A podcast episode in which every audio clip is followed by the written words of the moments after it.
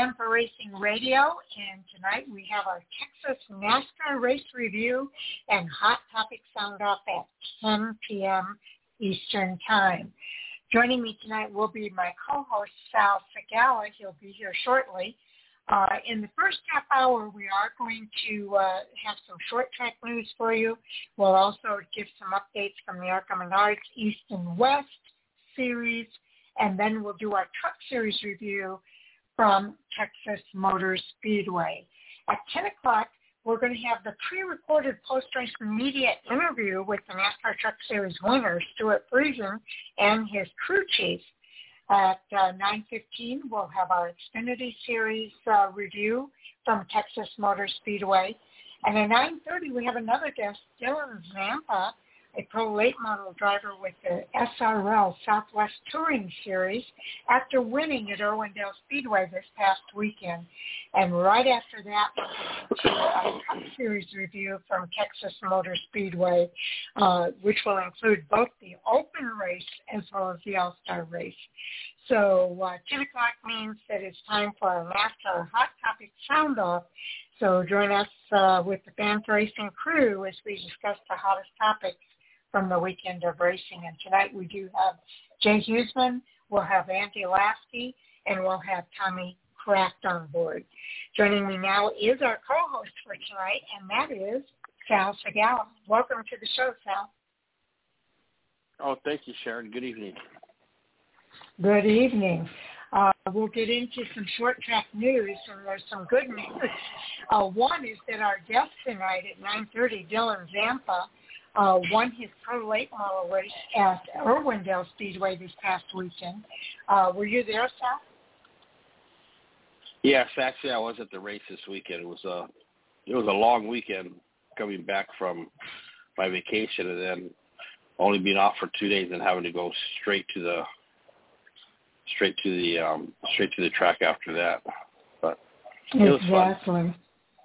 And and Jacob Gomes he's on a hot streak as well. He won at Irwindale Speedway too. Yeah, Jacob went three, and this is third in a row. Um, I'm going to talk to him and see if we can get him on maybe next. Hopefully, we can get him on next Tuesday, and uh, this way he can talk about his win and his his streak and and what's going on with uh, Jacob Gomes and his um with Jacob Gomes and uh um Jacob Gomes Racing. Yes, indeed. Now, uh, since you mentioned Tuesday, I am going to do a programming note right now, and that is that next Monday, of course, is Memorial Day, so we will not be on the air Monday night. We are moving our show to Tuesday night uh, to do our Fan Racing Radio review show as well as our uh, Hot Topic Sound Off. So uh, make a note of that, that we will not be on air this coming Monday. It will be Tuesday, May the 31st, starting at 8.30 p.m. Eastern Time. Okay, so that's uh, two big wins this weekend, and that would be great if you can get Jacob Gomes on the show with us. I know he's been on before. Uh, one thing that I thought was really cool is that uh, Ryan Blaney who won in the uh, Cup Series All-Star race at uh, South Speedway on his uh, C-post this weekend. So that was kind of cool to see that uh, because he gave South Boston Speedway a little extra airtime there.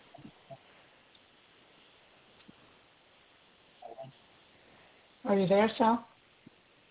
Yeah, I'm here. I'm sorry, Sharon. I'm trying to get my um my computer up and running. I was not feeling too well today. I, Sandy got real. She's got really super bad sick bronchitis for the past four days. Oh, I'm sorry. I'm trying to, to fight that. I know she's been down, and she's supposed to be in Utah today for work, but she couldn't make the flight. And I'm fighting, trying not to get it. So I was I was laying yes. down. So right now I'm getting I'm getting on my computer all up and running so I can so we can get this over with.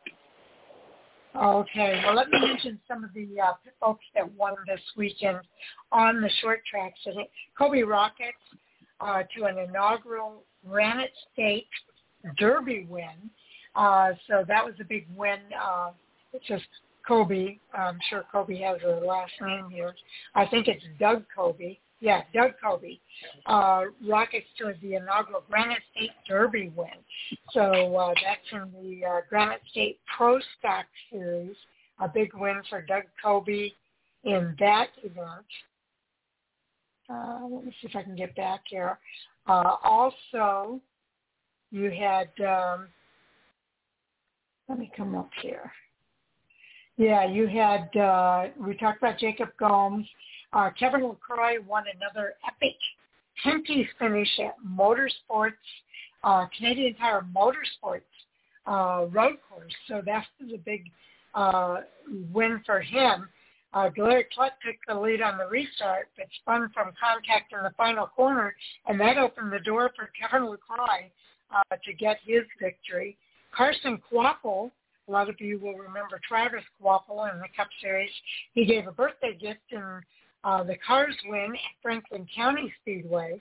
Uh, so again, Connor Hall, Mike Looney, and Kaden Honeycutt crashed on the front in front of the JR Motorsports number eight, which was Carson Kvapil, and that opened the door for him to get a win. Um, Mike Looney on the net on the uh, not so good side, he has another Cars Tour disappointment.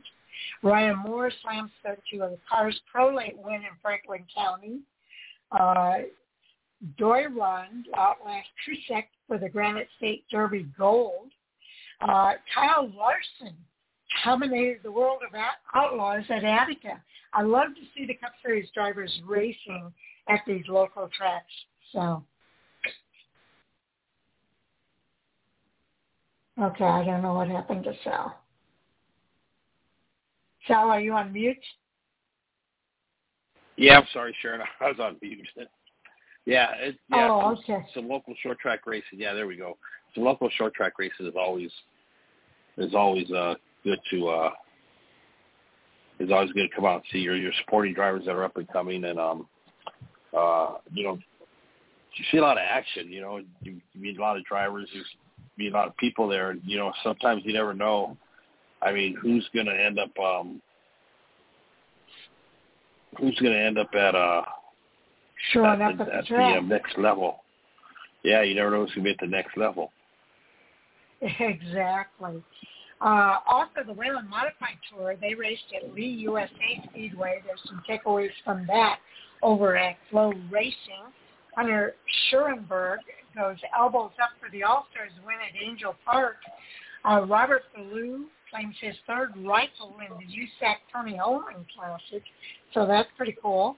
We got Bill Baylock enjoying a perfect night with All-Star Sprints at Plymouth uh, Speedway, so uh, that's pretty cool.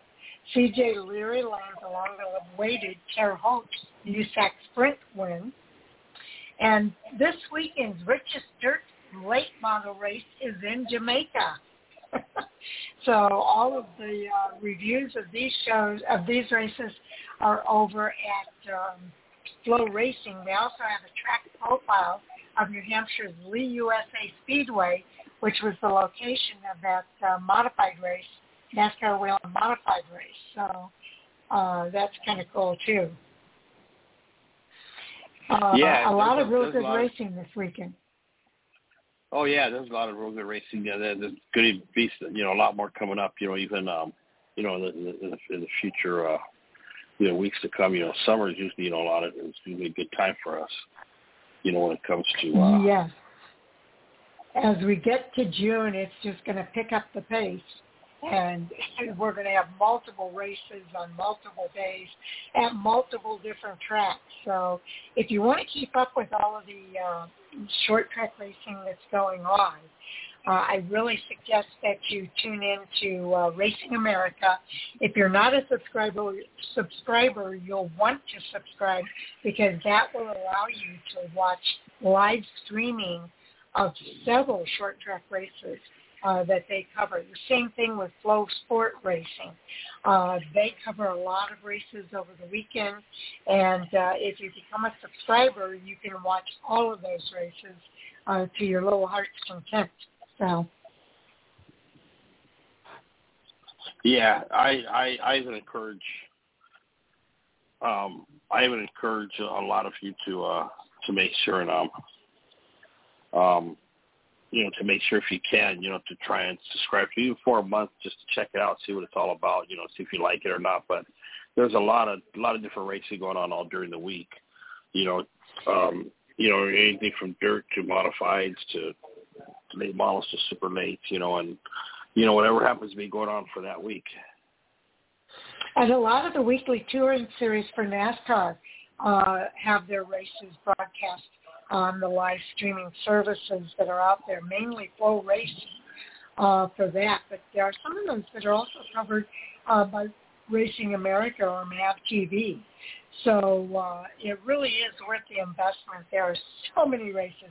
You will never have a moment uh, uh, that there isn't a race available uh, on one of those three streaming services.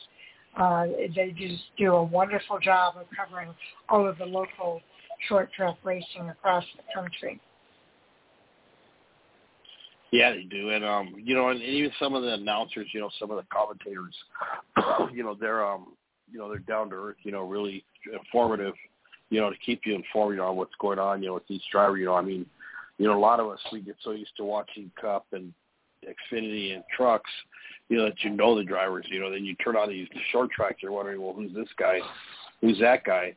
Well, as you start watching, you start following them on social media and see what they're up to and um, you'll be surprised at, at who some of these guys are, where they're going, and um, you know, it's the whole, it's a whole, just a whole different dynamic. There, it really is, and you know, Brandon Paul, who used to be over at Speed.com, I think that's what it was called now. Isn't that funny? They've got a new Speed name. 51. Speed 51. He, he, it was, um, it was Speed 51, yeah. Yeah, he's now doing all of the uh, uh, information over at FloRacing and taking over that role at Racing America is Matt Weaver. So I know we've had Brandon Paul on the show. We've talked about trying to get Matt Weaver uh, to come on board and chat about uh, what's happening at, at uh, Racing America. But both of those flat platforms do a really remarkable job, and both of those individuals are highly, highly tuned in to what is going on uh, in short track racing across the uh, country. Exactly, and, actually, real quick, Brandon used to be the the director.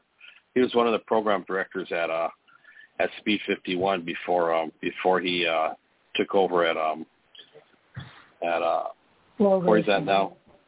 Flow yeah, and Racing. and Matt, yeah, Flow, FloRacing, and then Matt's always been you know in tune with you know what's going on you know all around the uh all around the uh, country, you know, as far as short track, NASCAR, and uh, really that's it. Short, you know, short track racing, NASCAR. Yes, and ARCA, but uh, yeah. Oh yeah, yeah, oh yeah, and ARCA. job. I, yeah, and I, I, I, I just I didn't mention ARCA because I, I kind of look at ARCA as kind of like a um, Short uh, track. as a short track, yeah. And speaking of ARCA, let's go ahead and get into some updates here in the ARCA Menard series, as well as our ARCA East and West. They did not race this past weekend, but they do have some races that are coming up this coming weekend out at Charlotte Motor Speedway.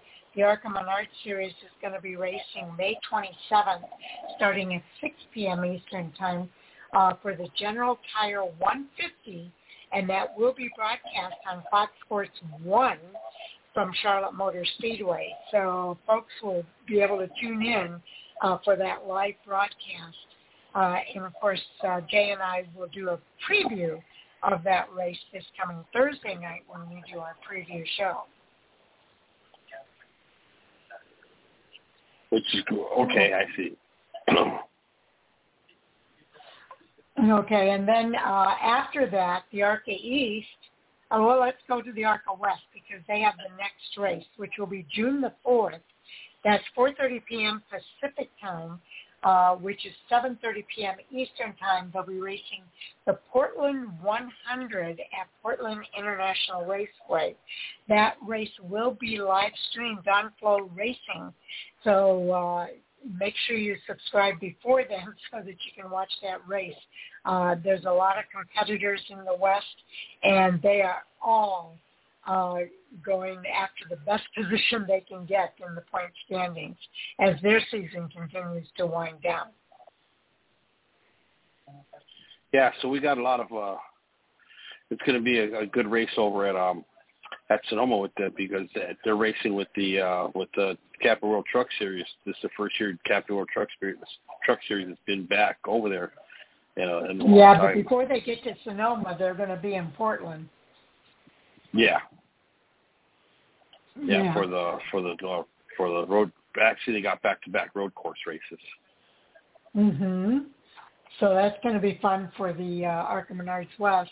Uh, then in the East, uh, it's actually going to be three series racing at one track for three different points opportunities, including the Arca Menards Series, the Arca East Series, and the Sioux Chief Showdown Series. All will be awarded points uh, for that one race, the Calypso Lemonade 150 on June the 11th 8 p.m. Central, 9 p.m. Eastern out at Iowa Speedway, and that will be televised on MAV TV. So you'll need to have your MAV TV subscription as well so that you can watch this one live. Uh, it's always fun when you've got combination events like that uh, because there, there's a lot of action on the track uh, with points on the line for those three different series. Yes, and and actually, if, you have DirecTV, you get Mav Mav TV is uh is, is free with the subscription on uh, on DirecTV. Okay, that's pretty cool. So uh, th- those are the races that are coming up. There's always some great articles up at uh, uh, Arca Menard Series uh, race page, which is arcaracing.com. Uh, they've already got the pit box up for the races at Charlotte Motor Speedway uh, this coming weekend. Uh, they have uh, how you can buy your tickets for that race, the General Tire 150 in Charlotte. Uh, they have a uh, the schedule of events that will be taking place Friday at Charlotte Motor Speedway that involve the Arca Menard Series, and everything you need to know about America's home for racing, Charlotte Motor Speedway, uh, located right in the heart of NASCAR country out in North Carolina there. Well, that sounds pretty neat right there. So fans It got something to look forward to that live that that live out that way. You know, we we and what we need is so we need stuff like that out this way too, not just over back over there, but we need it out this way. That's true. But Sal, you are our connection to the West. So we try to keep everybody informed with what's going out there on the West Coast. Oh yeah, well you know we do. You know I think we do a pretty good job, especially with the Southwest Tour Series. That's probably our biggest Yeah. touring series, and actually we actually even even drivers from back east, you know, they talk about the series. You know, when I go back there, you know, and, and they always talk about you know what the you know the Southwest Tour, you know, the money they pay out, you know, that it's a touring series, you know. So um, it gets it gets it gets its share of uh, good coverage. Okay. Okay. That's uh, that's true. It's a, great series, and we love hearing about everything that goes on out at uh, the for the SRL Southwest Touring Series. Uh, but we also love hearing about the weekly touring series out there as well. Uh, they race at All American Speedway in Roseville, Kern County Raceway. They race at, uh, Irwindale Speedway. Those are all popular tracks that we hear about all the time from you, Sal. Yes, and also Orange Show Speedway got started up again with a different owner. Before we were doing Orange shows with because Rod Proctor was running it. Now they have somebody else that that took over. So they're um they're getting their racing in. You know, they're getting their fix Yeah. in. So that's that's always good to hear. You know that you know that it just didn't Right. somebody just let somebody just didn't let it go. You know, someone else took over. Okay, um, let's go ahead and move on now, Sal, to our truck series review of um, what took place at Texas Motor Speedway on Friday. The race winner was Stewart Friesen, 38 years old, uh, driving the number 52 Halmar International uh, Toyota with Halmar Friesen Racing. His crew chief is John Leonard, and he'll be part of that broadcast that we're going to bring to you at 9 o'clock. Uh, it was the 24th annual Speedy Cash 220. Uh, this was uh, Friesen's third victory in 124 Camping World Truck Series races, his first victory in the fourth top 10 finish this season, and his first victory and fifth top 10 finish in 10 races at Texas Motor Speedway. Christian Eckes fought hard, uh, but ended up in second place, posting his second top 10 finish in three races at Texas and his fifth top 10 finish this year. Ryan Preece finished third, uh, posting his first top 10 finish in his series track debut at Texas Motor Speedway. The highest finishing rookie was Corey Heim, who finished in seventh. Um, and Stewart Friesen becomes the 26th different Camping World Truck Series winner at Texas Motor Speedway. Um, and this is crew chief John Leonard's first Camping World Truck Series victory. So always uh, fun when, when you see people getting their first win in NASCAR. Uh, I'll tell you what, it was a hard-earned, deeply appreciated victory for Stewart Friesen and Friday night SpeedyCash.com 220 Truck Series race at Texas. The first win for the Canadian driver since November of 2019 is 60 laps out front in the 52 Halmar Friesen Racing Toyota, more than doubled his year-long total laps led and were enough to land his first win in the last 53 races to secure his place in this year's playoff run. Uh, now, after getting the lead from the number 98 of Christian Eckes on the final lap following an overtime restart, uh, is how he won this race. The win is the first of the season, the first at Texas, and the third of his career. We mentioned Eckes finishing second and Ryan Preece finishing in third place. Um, he was followed by Carson Hocevar, Ty Majeski, John Hunter Nemechek, Corey Heim, Chandler Smith, Matt Crafton, and Matt DiBenedetto to round out the top 10. The pole sitter, John Hunter Nemechek, started at the rear of the field for the start for unapproved adjustments following qualifying. He did lead 14 laps before finishing for, I'm sorry, before finishing sixth. There were 18 lead changes among seven drivers and seven cautions for 36 yellow flag laps. The average speed of the race was 116.575 miles per hour. So uh, let me real quick just say my apologies for any background noise uh, that you may be hearing. I'm not in my usual office tonight. I'm down here in Texas uh, for my grandson's birthday, and I'm staying for the week uh, through Labor, not Labor Day, but Memorial Day. So uh, for the next couple of shows, uh, my apologies for any unusual background noise you might hear. But Sal, what are your thoughts about uh, this top ten? Yeah, it's nice to see Stewart Friesen finally get the win. You know, kind of been eluding him. You know, he's put his time into the series. You know, and you know, always a always a fierce competitor. You know, to finally get that you know, kind of monkey off his back and grab that win. Um, you know, it's always nice to see. You know, and then you know when you look at the top, you know, you I know you mentioned the top ten. You know, Matt uh, uh, DiBenedetto tenth, but then you know you look at you know the young the younger drivers in the series. You know, it's Christian Eckes and Ryan Preece. You know, finishing 2nd mm-hmm. and third. Of course, Carson Hocevar is another youngster, along with Ty Majeski who just came into the series, you know, finishing fifth. So, um, you know, uh, you know, this is a really good. Uh, go right. ahead. I was going to say we have some, really... we had some big names in this race as well. Ross Chastain raced in the uh, Truck Series race uh, this weekend. You had um, Todd Bodine in the race. He came home with a uh, 13th place finish, uh, just behind Ross Chastain in, in 12th place. Ben Rhodes uh, ended up in 26th place. It wasn't his night, actually 27th place. Um, and we had some overheating issues for Tyler Ankrum and a couple of drivers caught up in accidents. He had to feel bad for Derek Kraus and Chris Wright. Yeah, you know it, it's. I mean, it's that's part of racing. You know, that's something you know they have to kind of. You know, you have to expect.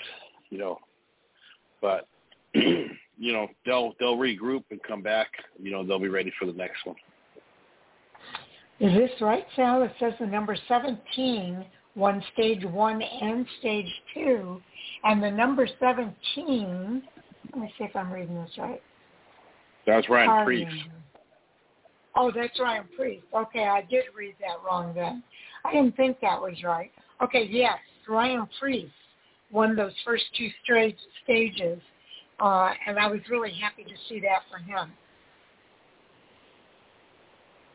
Oh yeah, everybody was. uh You know, I'm sure. You know, it was, it was neat to see. You know, Ryan. You know, get up there. You know, grab that. Um, you know, to grab that. uh To grab those two stage ones. Too bad he couldn't um grab the. You know, the third one, which is the most important one of the night. Exactly, exactly. Two drivers uh, didn't make it into the race this week. Uh, the number 20 of Garrett Smithley and the number 43 of Armani Williams. I think we mentioned Armani on our previous show, uh, and it's really too bad that he wasn't able to make it into that race. But uh, he'll have another opportunity down the road here, I'm sure. Yeah, he'll be back. He'll be back to to, to uh, to um to give another another stab at trying to make the race. I mean, they always do. It's just they they learn things, and then they um they come back, you know, a little bit stronger, you know, and end up getting in and you know sometimes winning or yeah. or having a really good solid finish. Okay, well, let's go ahead and cover the points reports uh, before we uh, run out of time here. You got that up? All right, then the po- yeah the points we got uh, John Hunter Nemechek leading the points. Um, ben Rhodes in second, Chandler Smith in third, Stewart Friesen in fourth, Zane Smith in fifth to round out the top five. And actually, our top five in points, minus Corey Heim, are the only ones that have uh, are the only ones with with, with uh, race wins. Um, mm-hmm. Zane Smith leads uh, leads the series with three, and he's got uh, 19, uh, 19 playoff points. And then from there, then we go down to sixth is Ty Majeski, seventh is Christian Eckes, eighth is Carson Hocevar, ninth is Grant Enfinger, and tenth is Matt Crafton, and eleventh is Tanner Gray, who's starting to make up some some ground to try and catch that uh that tenth spot and grab that um that bubble spot for the uh for the last spot into the into the playoffs. Yeah, Zane Smith has the most points, uh playoff points with the three wins and four stage wins. And behind him is uh, Ben Rhodes with 10 playoff points. So those are the, the most significant playoff point uh, people at this point. Um, but uh, yeah, this is going to be fun to watch. I think we're going to see some movement there. Uh, Zane Smith lost a couple of places. He didn't have the finish he was looking for, but with the win, Stewart Friesen gained a couple of spots. Ben Rhodes dropped out of the lead uh, for the first time uh, in four races. He was in the lead for four uh, four consecutive weeks, uh, four consecutive races anyway. So he lost a spot while John Hunter Nemechek gained a spot. Ty Majeski uh, dropped a spot, as did uh, Carson Hocevar. So Matt DiBenedetto, though, he moves up a couple of spots. He's now 13th in the series point standings. So I'd keep an eye on him over the next few weeks. Uh, he may end up in that top 10 before it's all said and done. Oh yeah, you, you definitely got to keep an eye on the on the bottom, on the you know 11th, 12th, 13th, you know 14th and 15th. Um, you know they're uh, you know, drivers, you know, that have proven, you know, that they could probably make the chase, you know, and be competitive. I didn't expect Matt Crafton to be this slower in the point stage. I expected it to be a lot higher, you know, maybe up around the, you know, at least the top five. Exactly. Okay, we're going to go ahead and move on now to our next segment. Uh, it is the uh, of the hour, and I want to get into Stewart Friesen's post-race audio. Um, he won, uh, and as we mentioned, it's kind of the first race uh, that he's won at uh, since 2019. So we have some post-race audio here. The entire length is six minutes, 17 seconds. So we'll be able to listen to the entire post-race interview from the media center uh, with Stewart Friesen, driver of the number 52 Halmar Friesen Racing Toyota, and his crew chief, John Leonard. So I'm going to pull that up now, and we'll take a listen.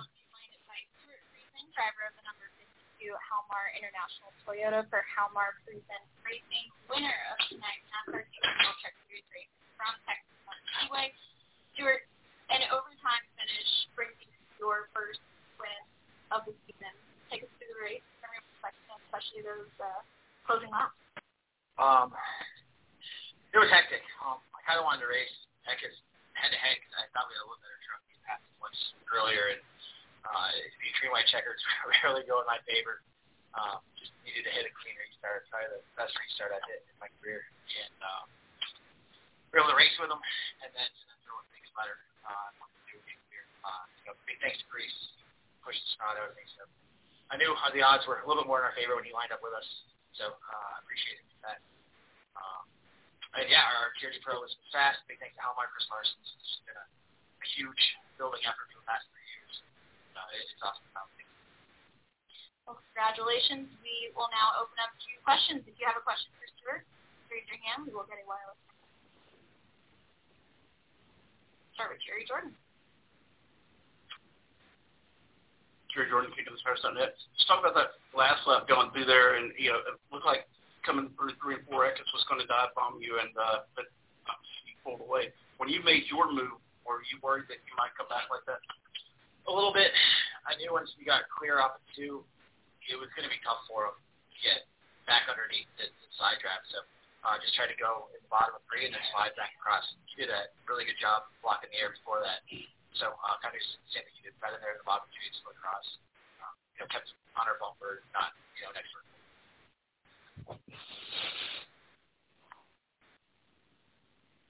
Joey Barnes, Motorsports Review. Um, I was kind of curious about the grip level out there. I mean, just the surface, we're trying to get it to age a little bit. I know there's some traction compound and whatnot going on. Uh, just kind of looking at that maybe compared to what you experienced last time. Yeah, it, it moved around a lot traction compound really wasn't there early. Uh, the pre-sound it got to our quarter and one and two got by. So, um, being the leader was kind of in the wrong place there. So it started to come in, and then it, I thought it was going to be just dominant, like you wouldn't be able to get out of it. And then the you know, third stage, it's like the bottom kind of came back, like like it really got even. There was a good bottom and one uh, both ends. So that kind of surprised me, and um, it made me better because of it. I thought once they gripped up, it was a big top. It, it, it that bottom kind of came back to life. So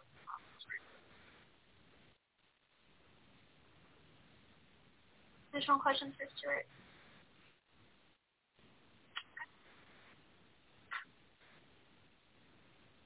Uh, L.A. Stern, Santa Maria Times. Is this the breakthrough when you, you and your team needed it? What does it say? You guys going ahead? I certainly hope so. It's been uh, trying for years, you know, building this.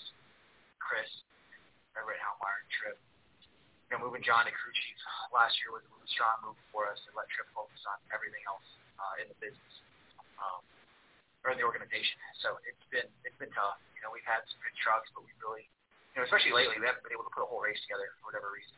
Fast parts, but, but not the whole thing. And, you know, tonight we, came out, we practiced strong, we time trial very strong, um, obviously race strong. So uh, hopefully, you know, a lot of long hours are, are paying off. And, uh, so, um, it's good, you know, back when we with GMS, got a couple wins. 2019, uh, you know, they came late in the year, so it's nice to get one during the stretch, and uh, it's something we can build on. We'll go back to uh, Jerry. Uh, follow up real quick, uh, sort of along those lines. Next week you can go to Charlotte and then you've got uh, Gateway. Just your thoughts going into Charlotte and then uh, moving on to uh, Gateway, which uh, I think race Oh yeah, uh, I've raced them all many times. Uh, I like Charlotte. It's fun. There's a lot of character there and uh, I really like the mile and a half. So uh, mile and a half program's really good. And then going into the Gateway, you know, we strong there. We, we missed a little bit there last year, but it's a, it's a fun track, uh, a very technical track. So, um, you know, everybody was asking, what's your favorite track? Which one? Like, I like them all. You know, this has been a blessing to race at this level, um, and I embrace every every track. Really looking forward to Sonoma. Uh. Probably something we've improved on the most in the last few years. We are also joined up front by John Leonard, crew chief of the number 52 If you have questions for either gentleman up front, please uh, raise your hand. We'll go live. And uh, NASCAR wanted me to address the, my passion in a little bit uh, every day with Gander and Camping World. Uh, big thanks to Marcus, everybody at Camping World, for coming on board with us with Top Nine. Um, you know, our second truck team. And this was just my, my lucky fire suit. I wore my other one. And uh, I don't know if I didn't really slim down this year like I did years past, but the other one was getting kind of tight. And this one had a lot of luck in it. So uh, I kind of didn't remember that it had the old logo, uh, but we'll have to get Simpson to uh, fix it up. well, John, we also know that this is your first NASCAR Camping World Truck Series victory. Congratulations. Um, talk a little bit about that. What does that means to you? Yeah, it's, uh, it's been a it's been a long time coming. It's uh, everybody here at HMR is you know, kind of gets by a lot of a lot of guidance from Trip and everybody everybody's kind of on the same boat. And we put in the hours and the effort and uh, the better guys. So, um, proud of everybody and you know, a lot more. Any additional questions for either gentleman up front? All right. Well, congratulations again and enjoy the victory. All right, there you have it, the interview with Stewart Friesen. Uh, they didn't really have uh, many questions for John Leonard, but uh, your thoughts about the interview, Chad? Yeah, you know, it's, it's you know kind of neat, you know, to get the you know perspective of the drivers, you know, after they've already, um, after they've already um, um, settled down, you know, from the win, you know, and did all the victory lane celebration, you know, then you know now it's time to come and talk, you know, with the media.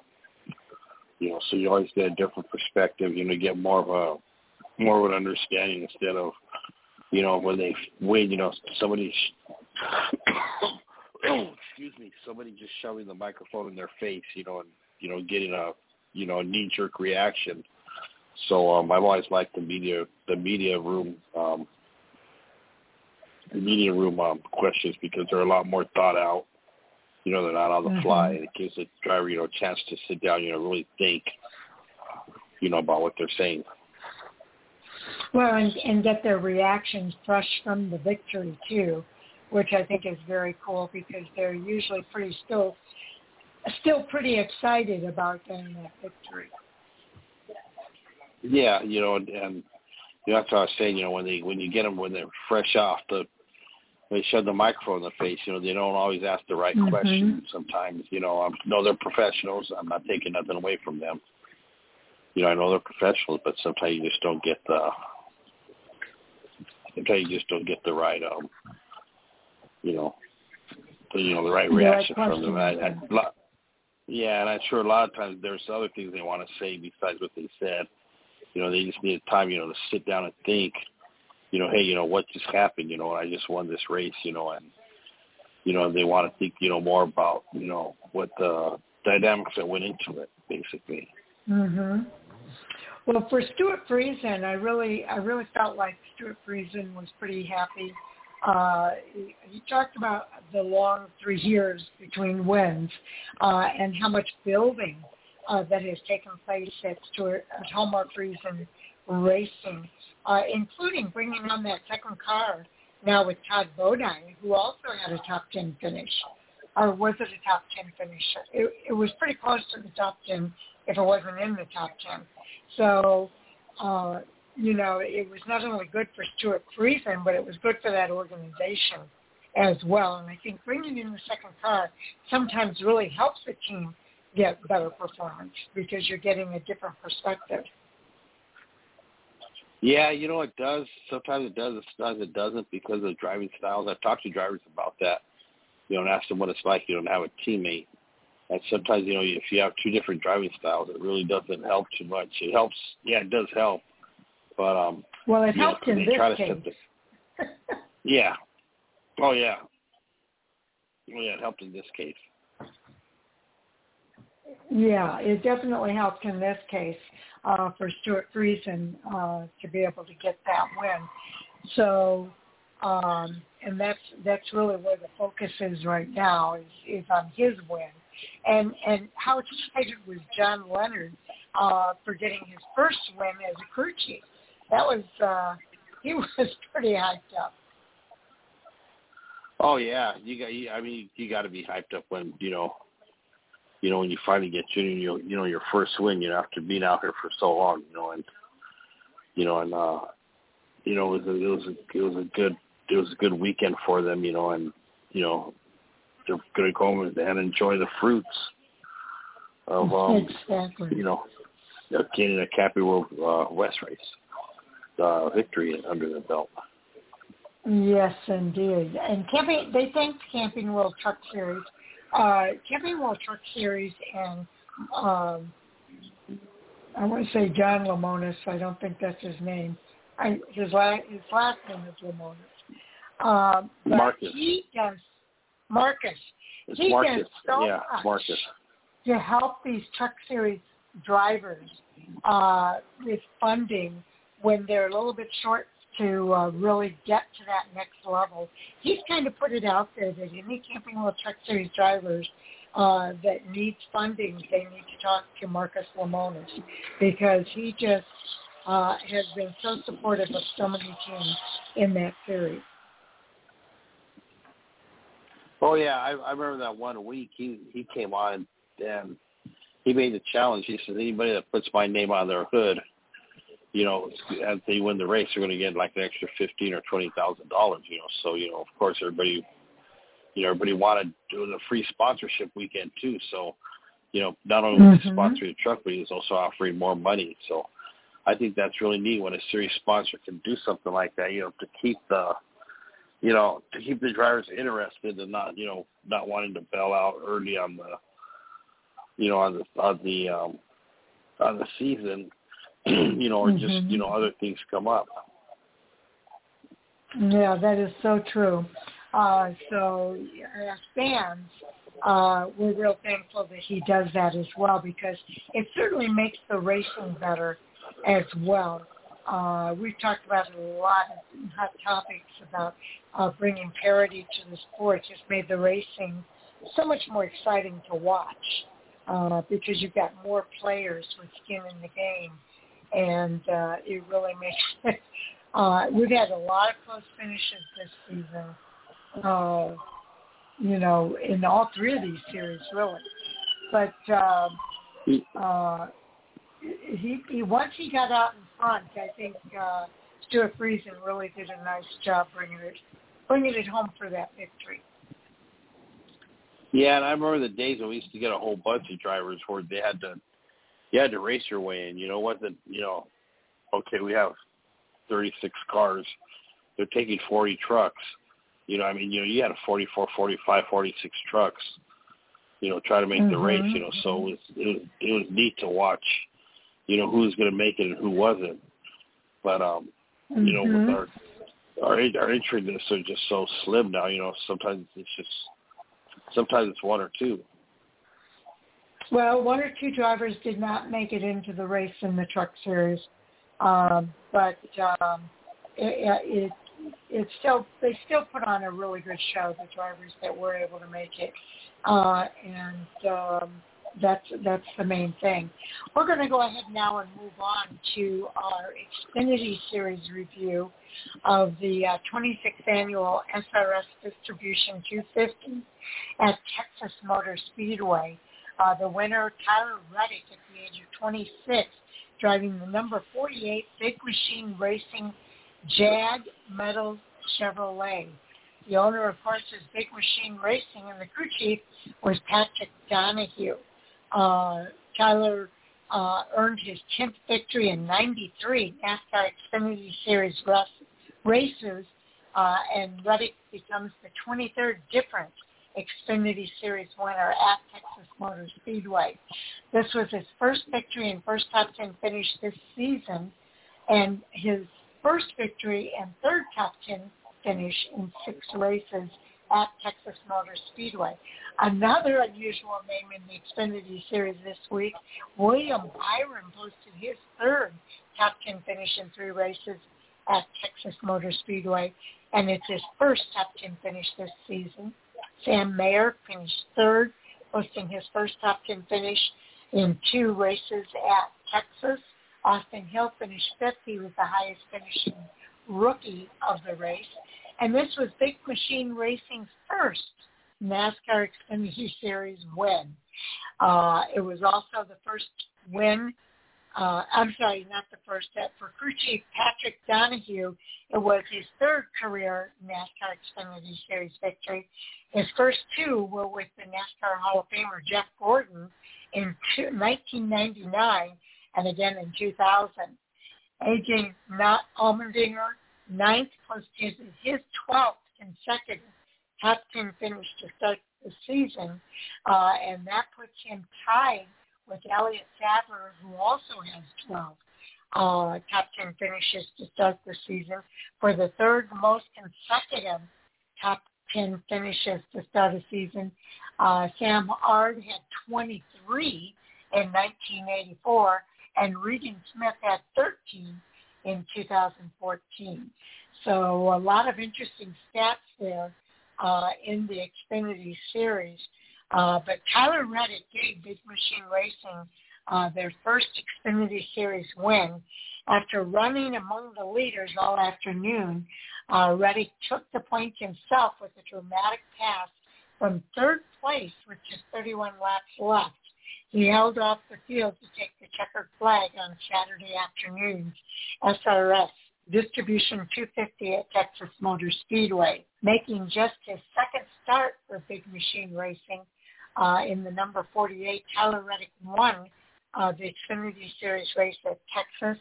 The win is the 10th of uh, Reddick's career, while it's the first time for Big Machine Racing. William Byron made his first start of the year for Junior Motorsports. He finished second, followed by Sam Mayer with another top five. In third, it was Justin Allgaier, then it was Austin Hill to round out the top five. Ryan Truex recorded his best finish of the year for Joe Gibbs Racing as Josh Berry, Riley Herbst, AJ Allmendinger, Landon Cassill round out the top 10. The pole sitter, Noah Gragson, won the opening stage, but he was involved in two incidents during the final stage. Tyler, uh, Josh Berry earned his third stage win of the season, taking the second stage victory. There were eight lead changes among seven drivers, 11 cautions for 62 yellow flag laps. The average speed of the race was 101.497 miles per hour. Uh, your thoughts there about the race results for the top 10?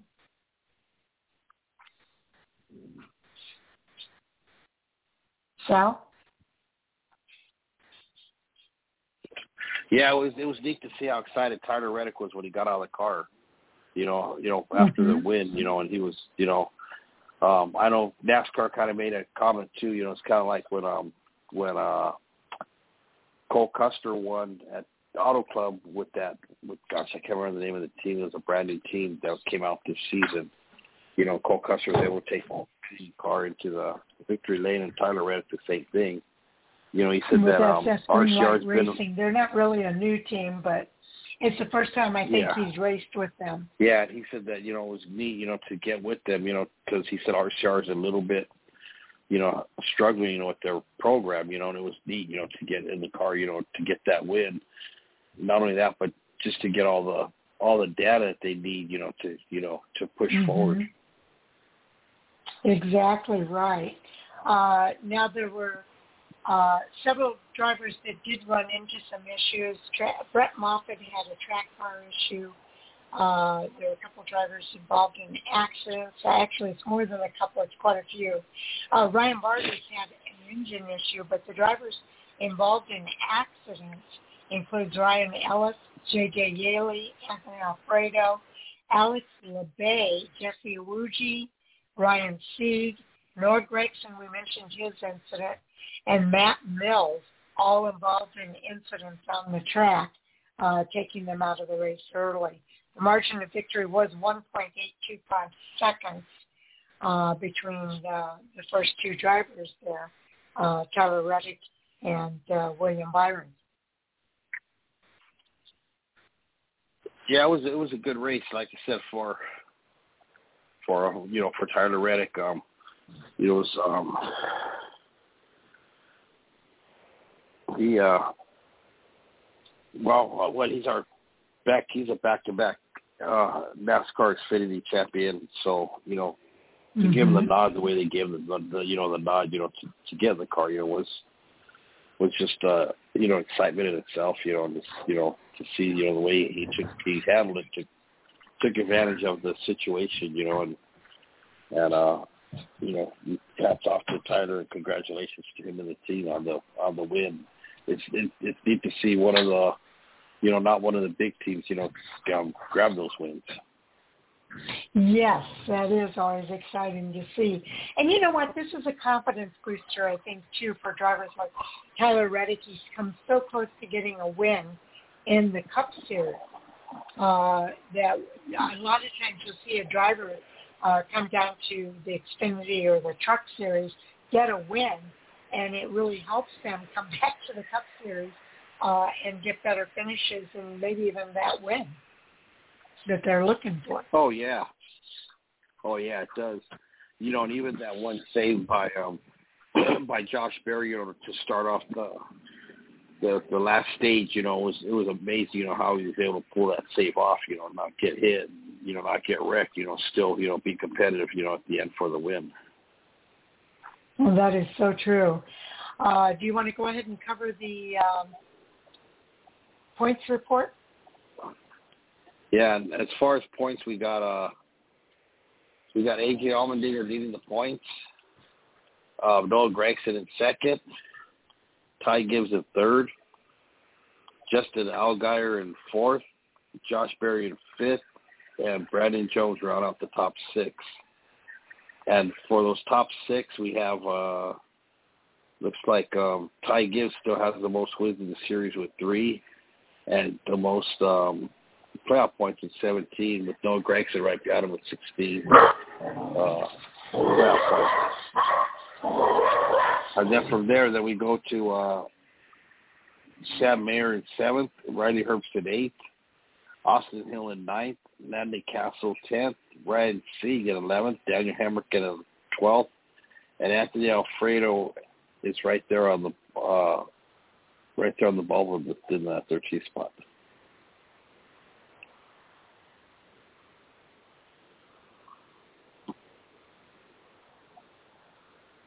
Are you here, Sharon? Yeah, I'm here. I had to oh, sorry. my dog. Okay. okay. Uh, yeah, that's uh, pretty cool to see what's going on here in the Xfinity Series. AJ Allmendinger uh, has been having a good run but you've got a couple of drivers that have two and three wins with Noah Gragson and Ty Gibbs. So you know when the playoffs begin, those drivers move to the top right away, especially with those extra playoff points that they're getting. Oh yeah, it's just up to AJ, you know, to try and you know capitalize and try and get some some stage wins. You know, but um, you know, I mean, what he's doing, you know, I guess, I mean, just to get in, you know, is you know, that's how a lot of these drivers want. They just want to get in, you know, and you know, and then you know, let and then let it play out from there. But we've seen in the past how important those stage points are. Sorry, I had to put myself on mute there again. Um, yeah, that is so true. Uh, some of the drivers uh, that are in that playoff bubble, uh, they've got a little ways to go. But uh, these guys, there's still some some racing to go in this Xfinity series, so uh, a lot of them will make up some of those points. Uh, but it, it's really tough. The competition is very tough this year in the Xfinity series. Anthony Alfredo's uh, below the bubble, uh, 40 points out, I believe, uh, from being able to uh, be in that top 12. Jeb Burton in 14th. Uh, he's 23 points behind Alfredo. And then Sheldon Creed, uh, 16 points behind Jeb Burton. Uh, these guys have a ways to go, but it's not impossible. Uh, if they get that win, it pops them right up into uh, that top 12 when the playoffs begin. As long as they're yeah, in the top does, 20, yeah. They've got a chance. Oh yeah, just like um, Austin Hill sitting ninth in points, but he has that one win, so Austin's already got himself locked in. You know, so I mean, the rest of the season, you know, it depends how he wants to play it. You know, he could play it, you know, either safe or or use it as a as a time, you know, to get more acclimated to the car. So when the playoffs do start, you know, he's you know, he's um, you know, he's ready to rock and roll. Exactly right, uh, and and these all know it, and they're trying to do everything they can uh, to put themselves in position. Now the next races are coming up at Charlotte Motor Speedway. It's a 1.5 mile track, and a lot of these drivers do pretty well on the 1.5 mile track. Uh, so uh, a lot can happen uh, that can change up these point standings in a short amount of time. Oh yeah, that's one. That's one thing for sure. We see it, and we've seen it happen in, the past too. Yeah, we definitely have, and that's where uh, a lot of times you, you, one point can make a huge difference. I always think about uh, Tony Stewart and Carl Edwards. Uh, Tony Stewart had those five wins in ten races, uh, and even though they were tied in series points, uh, Tony Stewart got the victory or got the championship uh, because of the five wins that he had. So you never know when somebody's going to go on a streak of.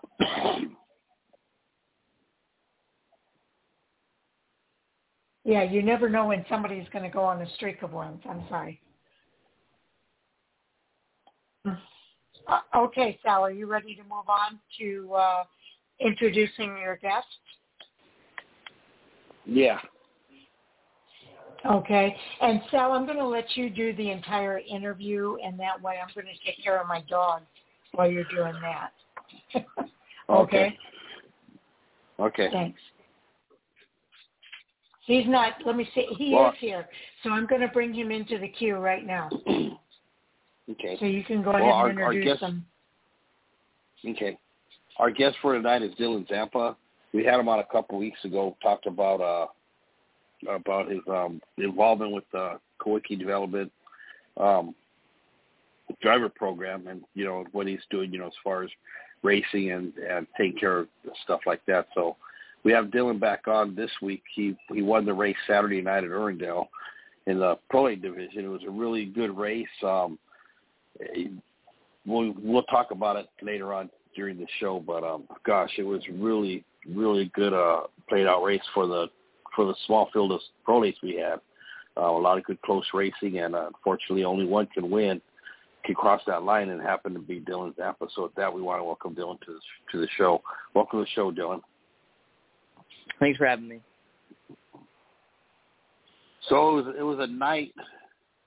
It was a night that I guess, gosh, well, I mean, what can you say from, you know, from the from the start of it, the race, you know, um, you know, from your starting position, you know, to move up, you know, to the field and get that one top spot. But it wasn't so much the top spot; it was the fact, you know, that you got the race win. And it and I know for you it was a big race win because of the the points that you need for the quickie uh, developmental program. Yeah, so our mindset going into that race was just to uh, get the car uh, in the trailer in one piece, run our race, let the race come to us, and man, we had a we had a rocket ship of a car all day. We unloaded really good on Friday. Didn't we? I don't think we touched it one bit all weekend. Unloaded perfect. So uh, going into qualifying, um, I knew that we had a really fast car. I wanted to save the tires as much as I could, so I pushed it like 85% in qualifying, and we ended up P2, which I was happy with, and pulled a three, which felt really good. I know I didn't have to work too hard, but uh, they made me work for it. I fell back to fourth at one point, and we worked our way all the way up to a second behind my brother, and we just started chasing them down. Um, and luckily, we got a late race caution, with uh, five to go, and um, I just had a really good spotter up top. It was uh, Jeremy Doss. Uh, late race uh, needed him for a spot, so I went over and asked him, and he uh, agreed to help me. So uh, just uh, big props to Jeremy Doss for uh, spotting for me that race. And yeah, so it came down to the last two laps where I had to pass my brother for the win, and that's always a little stressful knowing that uh, it's your brother. So um, I just tried to race him as clean as I could, and um, it worked out perfect. We got to his inside, and he he tried to get back by me, but uh, we had such a really good car that I was able to fend him off. You know, and actually, this this race this this time out at Ordo, it wasn't on the half mile, so I'm sure there was a lot more different race strategy, you know, that went into um, you know to plan out this weekend.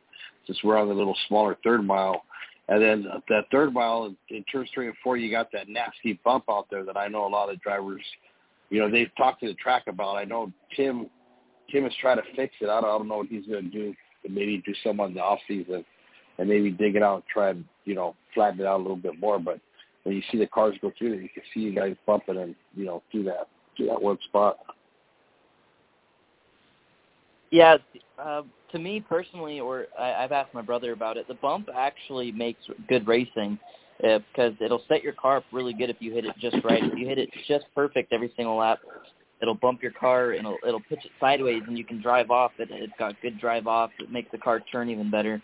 But there is before that bump, like a car length, half a car length before that, there's um, a new bump that actually can end your night if you hit it and that was that changed the line for everyone.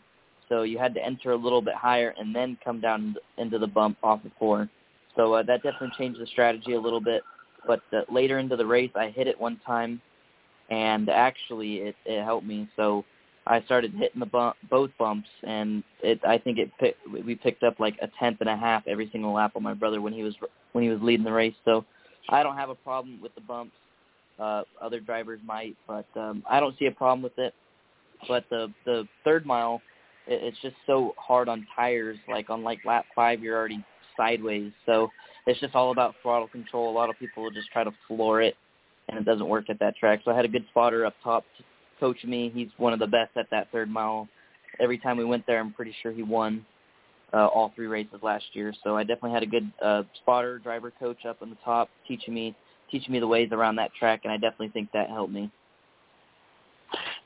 So as far as the uh, um, the uh, uh, Kawiki um, development program, how how how big how big was this win? You know, for the points and you know to help you know to hopefully you know lock it in this season. Yeah, so we've had a we've had quite a few wins this this uh, this year so far, and uh, going into that race, uh, we knew we had a good car. So we were just going to try to come out with a with a with a decent finish and to win.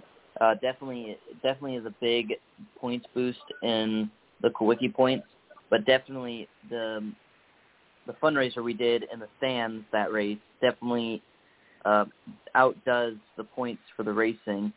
So I I hope that that race uh, gave us a lot of points um, and we're just looking for the we're we're just looking forward to the next race, which is going to be in two weeks at Roseville again. It's going to be another twin twin 35 lap race, and uh, I'm looking forward to getting back to that one.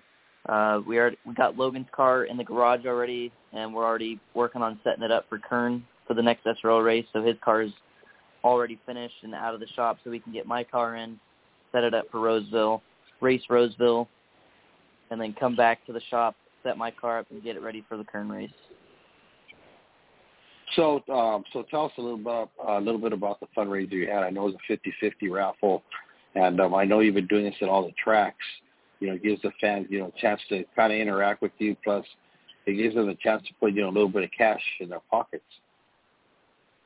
Yeah. So, uh, the only sucky thing is that last race, well, all the races, it's just super hard to get to the stands and um, it definitely sucks a little bit that I'm not the one that gets to pull. But my grandma does a great job. She's the one that sits out front and uh, sells all the tickets, and she's able. The fundraiser does stop right when my race starts, so she can go up and watch it.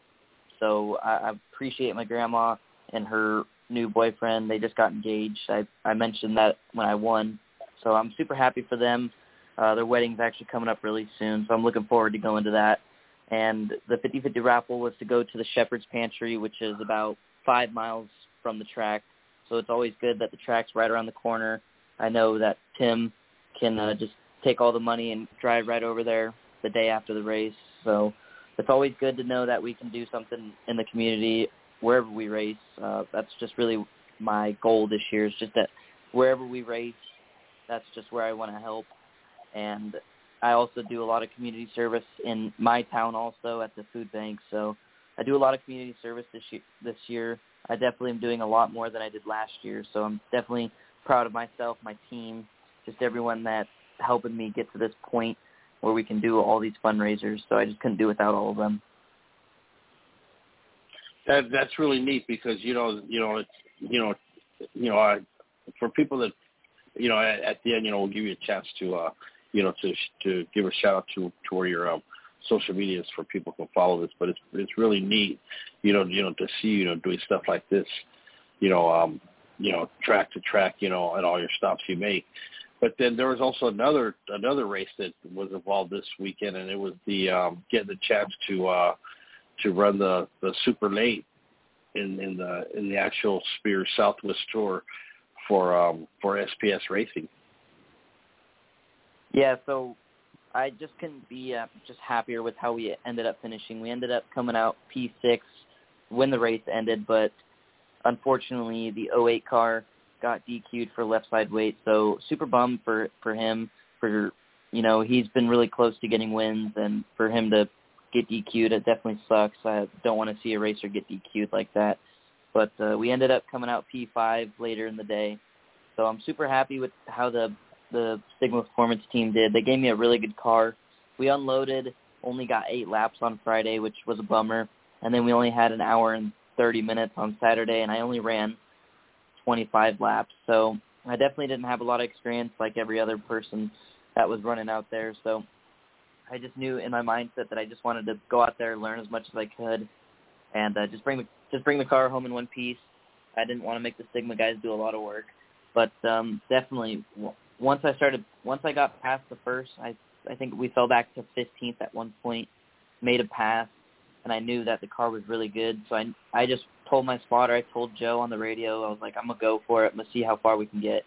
They all agreed, and um, we worked our way all the way up to sixth we made a pass with 10 to go and got to six. So I'm super happy. Definitely, I learned a lot that race. Um, I definitely think it's going to translate over into my pro late as well. The racing atmosphere is just completely different, uh, a lot crazier, and um, a lot of strategies go on into the super compared to the pro late. So I'm definitely going to take all that that I learned, put into the pro late, and hope we can excel even more in our pro late division. So, so, so climbing into the pro day, you know, kind of explained a little bit. But what was it like to, uh, you know, to get up there, you know, race against, you know, some of the, you know, some of the, um, uh, you know, some of the other drivers, you know, the ones, the ones that you're used to racing, you know, you know, week in and week out in the in the pro lates, and also to get on a big half mile instead of, you know, instead of you know Joe giving your first start, let's say like All American Speedway or Stockton. Yeah, so the the competition was just stout that race. They had 22 cars, um, just a stout field. Uh, definitely, when I got into the race, um, I ran my practice line, and it wasn't really working out very well.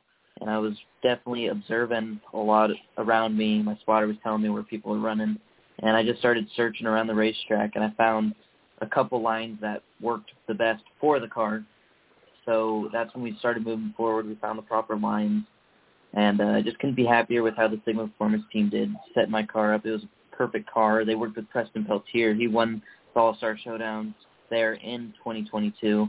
No, 2021, sorry.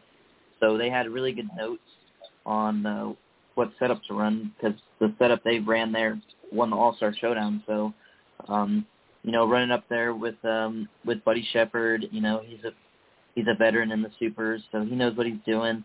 I got behind him. I saw what he was doing. Kale Kinky, he's a local at Irwindale. I saw what he was doing.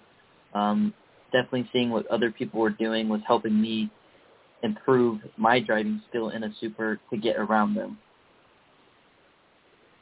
Well, I'll I'll, I'll tell you, in the you know the whole weekend, it was exciting, you know, to watch you race. You know, especially you know the pro lates. You know, the the battle that you and your brother had. You know, in the in the closing laps. You know, to you know get next to him. You know, and you know see how clean you guys race each other. You know, nobody really got into. You know, it reminded me of uh, a few races ago. You and Seth Wise.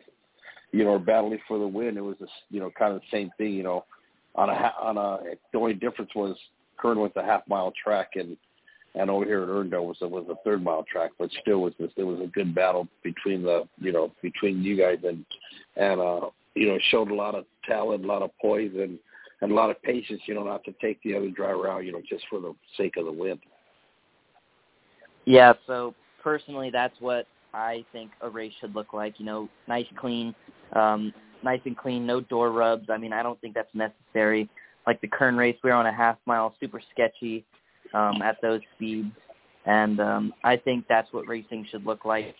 Uh, you you set up your competitor. You don't need to run into them to get by them. So um, I I love I love racing against my brother.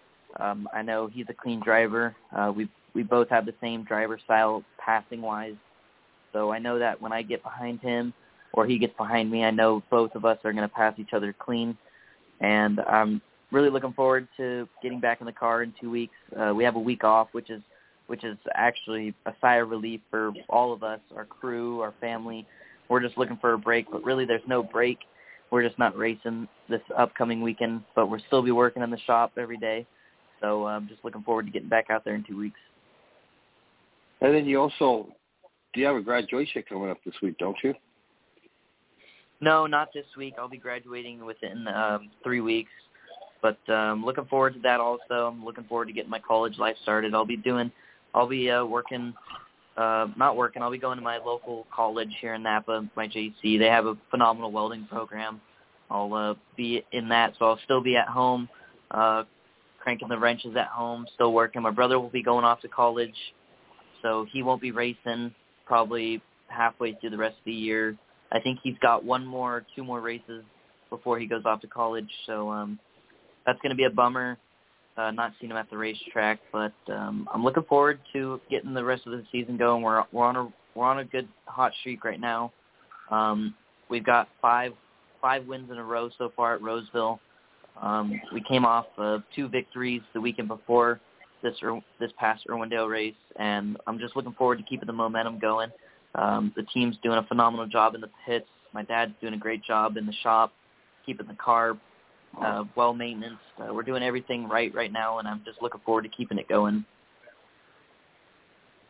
Well, that's neat. You know, I, I you know that's one thing. You know, we that um, you know, we well, a lot of times we when we talk about short track racing, you know, is uh, you know, a lot of the cars, you know, they're not built in a big shop. You know, like, you know, like like what a lot of fans are used to seeing. You know, at the bigger series, you know, a lot of these cars are built in the in your own garage.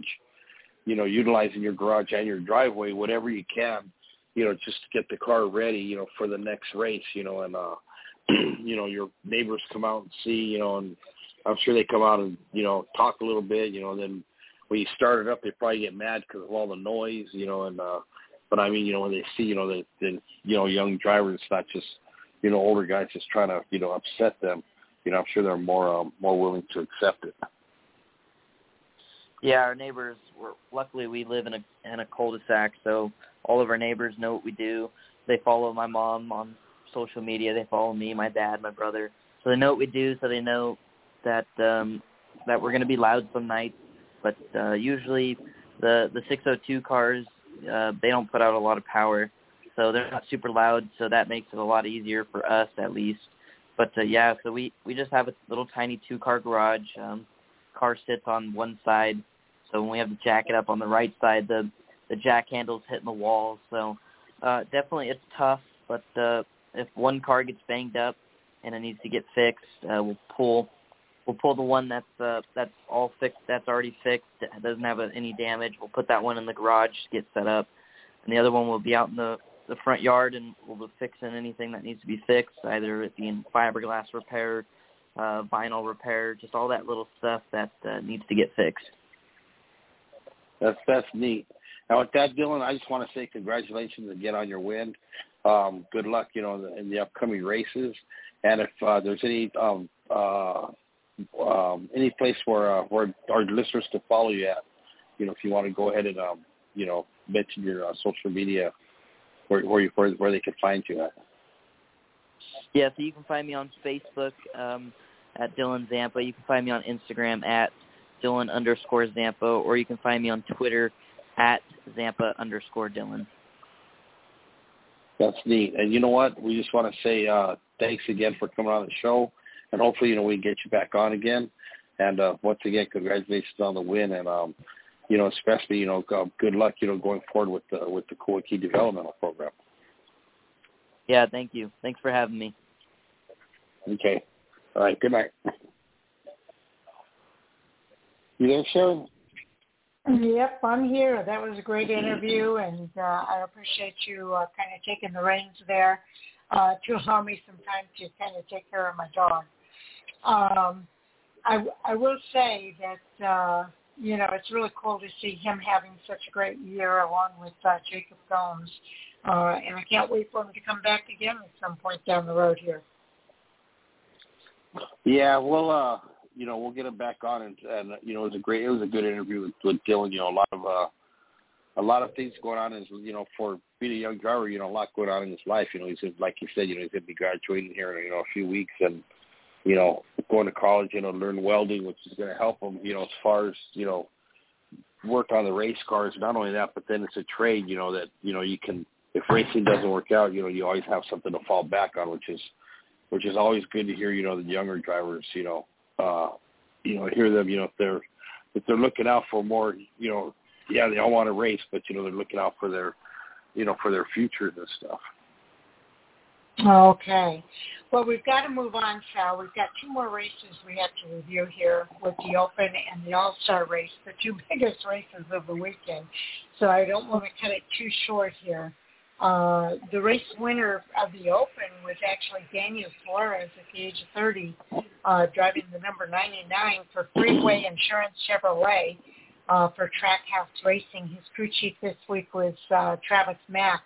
Uh, he won the All-Star Open, sec- second victory in the special non-points NASCAR Cup Series event. He also won in 2017. Uh, Ricky Stenhouse Jr. won stage one in the Open that allowed him to transfer to the All-Star race, as did Chris Buescher, who won stage two uh, and moved on to the All-Star race. And Erik Jones won the NASCAR fan vote uh, that gave him the ticket into the All-Star race at T- Texas Motor Speedway. Uh, now, uh, I'm, I want to stick to the Open here. It was Kyle Busch who won the pole for the All-Star race, but it was Tyler Reddick who won the pole for the All-Star Open with a speed of 186.981 miles per hour. Um, so uh, that was cool to see. Uh, I don't really have any other information here. Okay, he won the final stage. Daniel Suarez won the final stage of the NASCAR Open. Uh, there were four lead changes among four drivers, uh, four cautions for eight yellow flag laps, and the average speed of the race was 82.518 miles per hour. Uh, the actual results, the top uh, five were Daniel Suarez, Austin Dillon, Justin Haley, Corey LaJoie, and Erik Jones. The next five drivers were Ty Dillon, Cole Custer, Todd Gilliland, Cody Ware, and Garrett Smithley. Any thoughts there? The average, oh, the margin of victory was 1.393 seconds. Your thoughts about the top 10 there? Yeah, you know, I, it's funny. I, I, I kind of missed that race, so I didn't really see it. But, you know, to see, um, you know, like you mentioned, you know, uh, Daniel Suarez, you know, get the win, and then, you know, it's, you know, it's neat to see once again, you know, these, you know, not one of the bigger teams, you know, whether whether it's the a short race, it doesn't matter. It's still a it's still a NASCAR Cup race. The competition is still the same across the board. It's just a fewer laps. But um, you know, to see him, you know, get the win in it, you know, was was huge for, you know, for not only him but for the team. You know, I mean, gosh. Exactly. Um, so yeah, it was really good to see those guys uh, be able to advance Daniel Suarez to win that uh, All Star Open and uh, to be able to race uh, into the All Star race itself. Uh, okay, now I want to get into the All Star race. Uh, the winner there was uh, Ryan Blaney at the age of 28, driving the number 12 Menards Wrangler Ford for Team Penske and his crew chief Jonathan Hassler. He won the $1 million uh, in that All-Star race. It was his first victory uh, in that event. It's a non-point event. Uh, he's the 26th different driver to win the NASCAR All-Star race. Uh, this is the fourth victory in the All-Star race for Team Penske. Uh, Joey Logano uh, also won it in 2016, Kurt Busch in 2010, and Ryan Newman in 2002. Denny Hamlin finishing runner-up uh, in the All-Star race for his first second-place finish in that event. Austin Cindric finishing third uh, at Texas for his first top five finish and first appearance in the All-Star race. It's also the 13th victory for Ford in the NASCAR All-Star race. And Kyle Busch won stage one, Austin Cindric won stage two, and Ryan Blaney won stage three in the NASCAR All-Star race. Um, Ryan Blaney, uh, let's see, done that. Let's see here. Uh, Ryan Blaney won his first career All-Star race Sunday night at Texas Motor Speedway to earn that $1 million payday uh, in the annual fan favorite non-points rate paying event. He and his team celebrated twice because Blaney's number 12 uh, Team Penske Ford ultimately beat Denny Hamlin in the number 11 for Joe Gibbs by 0.266 seconds of an over of a second in an overtime finish. But at one point, Blaney thought he may have taken the checkered flag. Uh, he, when the caution flag flew the first time, he was approaching the uh, finish line in regulation only seconds before he crossed the line. So under the normal rules, the race would have been over, but there are special rules for the All-Star race, so it wasn't over. Um, Blaney won uh, that race. But uh, yeah, we'll talk more about that during our hot topic segment.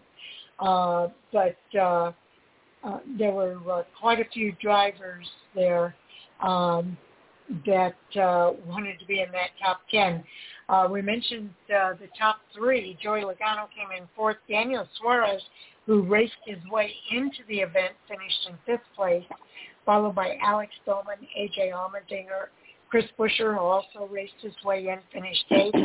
then it was Brad Keselowski and Christopher Bell rounding out the top 10 there. Your thoughts about the All-Star race? Yeah, I, I, I, it was a good race. I, I really liked it. You know what, Ryan Blaney, you know, um, you know, came out on top. You know, like you said, you know, there's a, there's a, an incident, you know, that, that, you know, Danny, Danny Hamlin cried about, but you know what? In the end, you know, I whether NASCAR made the right call or not, you know that that doesn't matter. The thing is that Ryan Blaney has a million dollars richer today, you know, and um, you know, it was uh, it was, a, it was a good hotly contested race. Austin Cindric was looking good there for a while too. It's good to see him, you know, get a, you know, a, a top three out of it, you know, podium finish. Um, you know, being the, you know, actually the highest finishing rookie of the um, of the event. So, um, man, I felt you feel bad for Kyle Busch after he dominates it, and then you know, you know, was it Ross Chastain's fault? You know what happened? You know, he ran over Kyle. You know, and ended his day. Um, but uh, you know, in, in the end, um, you know, the youth, the youth, uh, the youth prevailed. Yes, indeed. Uh, there were several drivers who did have accidents. Erik Jones, who won the fan vote, uh, had an accident in the Newsday on lap 103. Kyle Busch uh, involved in an accident uh, along with Ross Chastain and Chase Elliott. They all ended their day on lap 47. And Kyle Larson had an accident that uh, stopped his day at lap 36. So those were the drivers that run into problems during the All-Star race. Uh, a lot of people had those drivers picked for the win. Oh yeah, I'm sure they did. You know, but you got to remember this is uh, you know, it's not like any other race that we run during the season. So, I mean, it, it's wide open as to you know who can win it. You know, and uh, you know, so I mean, you know, it's it's it's all it's all up in the air. Yes, indeed. I I totally get it. Um, but these drivers uh, put on a good show, and uh, it was fun to watch. Two hours, two minutes, and forty-seven seconds uh, for the All-Star race at Texas Motor Speedway. Uh, now I do have uh, a little bit of race audio here. Let me see how long it is. Uh, from Scott Miller. The length is six minutes. Yeah, we're not going to be able to listen to all of it. So I was hoping I'd have time to play that uh, because a lot of people had questions about what took place, uh, you know, why uh, a caution was called. I know he said uh, that uh, they take uh, full ownership of the fact that they probably called one of those cautions a little prematurely, um, and that uh, you know they did take some safety precautions with the window net, uh, gave some extra laps uh, for Ryan Blaney to get that window net secured when they thought that he probably did have it secure. Uh, they went on with the race. I, I know Denny Hamlin had some issues with that. Uh, but it seems like Denny Hamlin has issues after every race anymore. I was I was just going to say the same thing. Danny Hamlin is nothing. He's an issue himself. I mean, he is. I just there's always something, and, and whenever something's going on, you know that you know that the H the H driver is behind it. You know, and it's not Hendrick Motorsports. You know, it's it's Denny Hamlin. You know, he just he's a whiner, and you know, and man, he's used to, to not worry about when NASCAR does what happens, to worry about his own race. And he might have been able to do something, you know, to win it, but I know he was just so focused on that window net. I wonder, that, you know. I wonder if he would have felt the same way about it had it been him that thought the race was oh. over and did the same exact thing that Ryan Blaney did. Well, he would have he would have done the same thing except he'd have cried and complained, oh, well, I was already over the line. You know, you got to, you know, you can't go back and, you know, take a win away. He, oh, he would have, it would have been all over. Yeah, yeah. But uh, anyway, it uh, was a lot of fun doing the show with you here tonight, Sal. Um, and uh, I know it's going to be a hot topic uh, in our uh, 10 o'clock uh, segment. Uh, as I mentioned earlier, we've got uh, Jay Huseman coming on board along with Andy Lasky and Tommy Kraft to hit all the hot topics from this weekend of racing. So looking forward to that. Uh, your appearance at Irwindale Speedway this weekend is very much appreciated uh, in bringing the guest Dylan Zampa on board. And um, uh, again, you know, just having that firsthand knowledge of what took place in the SRL races, uh, not only with Dylan but with uh, Jacob Holmes as well. Yeah, it was uh, you know it was neat you know to see Jacob you know go up there you know and help you know help him out the way he did. Um, yeah. You know, I'm sure you know you know he you know like you say you know Jacob's won a lot on that third mile you know so it was you know that was probably you know what what could have catapulted him, you know, into the into the spot where he finished. Okay, uh, that sounds good. And um, Sal, always enjoy doing the show with you. Next Tuesday, once again, I just want to remind everybody we are not doing a Monday night show next week. It will be on Tuesday, May the 31st at 8.30 p.m. Eastern Time. Sal and I will be right back here on Fan4Racing Radio. So once again, Sal, thanks for being here, and we'll look forward to talking to you next Tuesday. All right. Thank you, everybody. Everyone have a good night, and uh, we'll talk to you. Uh, have all have a safe have a safe weekend too, and we'll see everybody. Enjoy the um, Memorial Day. Yeah, enjoy your Memorial Day weekend. Okay. okay. Thanks, Good night. Good night. All right. Good night. All right. Uh, folks are coming on board here for our Hot Topic Sound Off. We've got our first person here. Um, and I'm not sure I recognize the numbers, so you'll have to identify yourself. Whoops.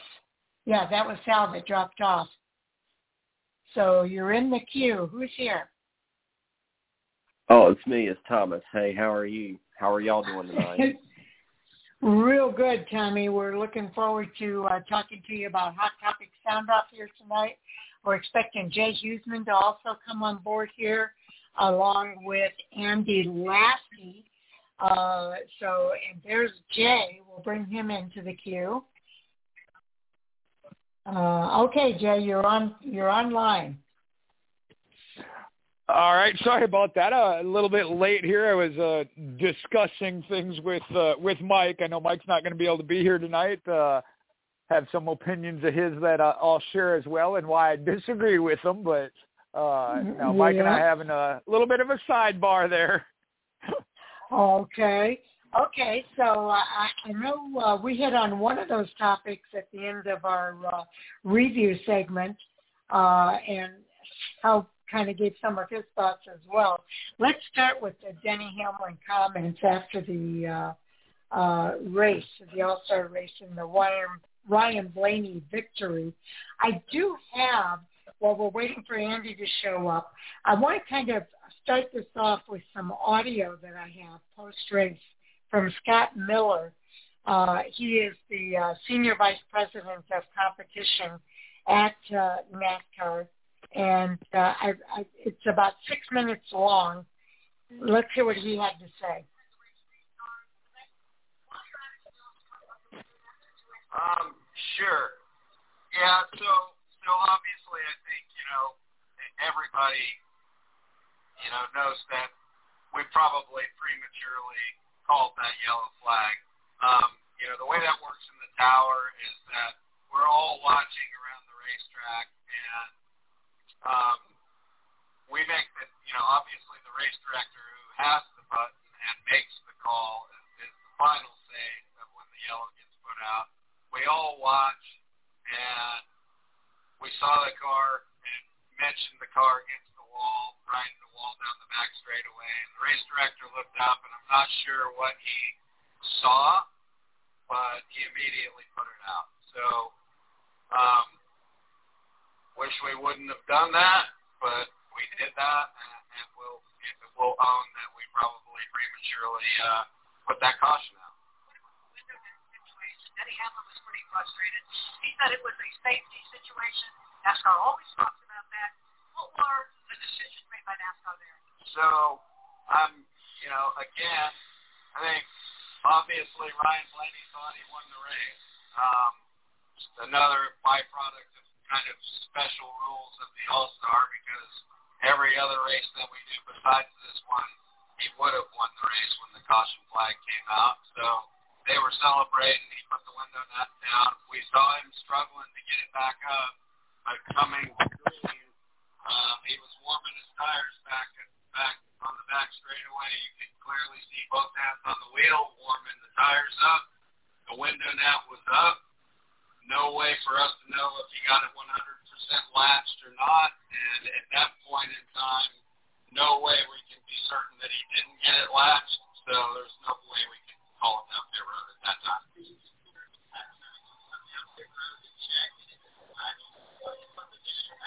Um, well, that would have that would really have kind of gone out of character and been out of anything else that we have ever really done. So um, there was some speculation about doing that up there, but I think, um, you know, like I said, um, we saw it, and we no way we would have could have known that it was uh, latched properly or not. But that that's where we are on that one.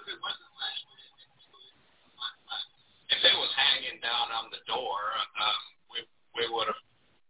If he couldn't, if he couldn't get it to where it was up, and we had some doubt that it was, you know, lapsed, then we would have then we would have had to do something with it because we wouldn't have allowed him to start if it was just laying down on the door. When you thought about, you know, bringing him in, having him fix it, and because it is a special situation race, give it back where he was at. Did you think that's about that, that? That's what that's what Bob asked just a second ago. Um, yeah, we speculated about doing that, but that would have been pretty out of character to bring someone down pit road and then put him back in the spot that, that they came out of. Bring it up is that it's going to get a lot of attention during the week. Sure. He said NASCAR is gladly going to let you debate the wisdom of that. So as you don't reflect on how ridiculous that yellow flag situation was, as Blaney was crossing the finish line to win. No, we're not. We don't. We don't deflect from anything. We we pretty much own what we do. So I would have to dispute the Dale Jr. quote.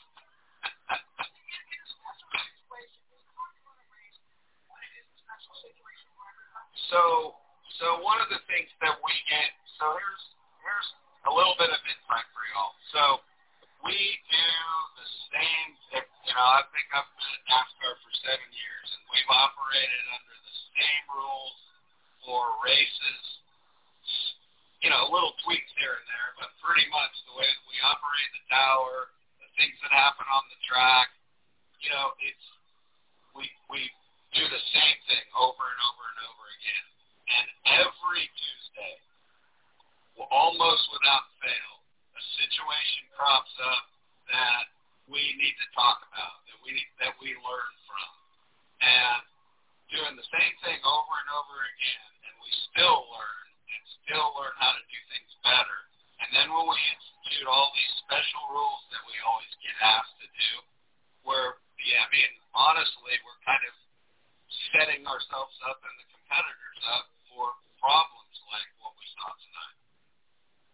And I, I wish we could operate all-star races a little bit more under kind of no, our normal guidelines. When you make unique rules, you ever sit down and think, well, maybe as you make them, we should be careful because as you re-look at this, you go back, look at another crazy race, and you're like, well, maybe that'll be hard to. Well, we looked at we we made we made revisions to the the rules as early as this morning because you always have to look at all these different situations that could crop up. Here's a for instance. So we put those performance parameters in for those automatic spots from the stages, and then we're thinking about all right. We're always thinking about okay, what could crop up and what could crop up on us? What awkward situation could we get in? And we're like, well, what if we have a big wreck and they still finish 15, but they're not on the lead lap? It's like, can't start a car that's not on the lead lap, even though it's made that criteria. So this morning we changed the rules. It's like, it's that kind of stuff. And did we cover every single thing that it could have cropped up? Maybe, maybe not. You know, that's that's the struggle with these special events is they're they're different and they're out of character and they're you know all of us are doing things that we don't typically do. Thank you guys very much. Okay, there you have it. Uh, that was Scott Miller, the director of competition at NASCAR, and uh, uh, his thoughts uh, after the incident on uh, at the All-Star race and Denny Hamlin's comments. So, uh, first of all, Andy has now joined us. Uh, so, welcome to the show, Andy. Thank you, Sharon. How are you doing tonight? Uh, doing really well. We're going to start with Jay, though, and his comments uh, after listening to the post-race audio uh, from uh, Scott Miller, and uh, we brought up the topic of uh, Denny Hamlin's comments after the race. So, Jay, you can get us started. Uh, okay, Sharon, I want to clarify something here.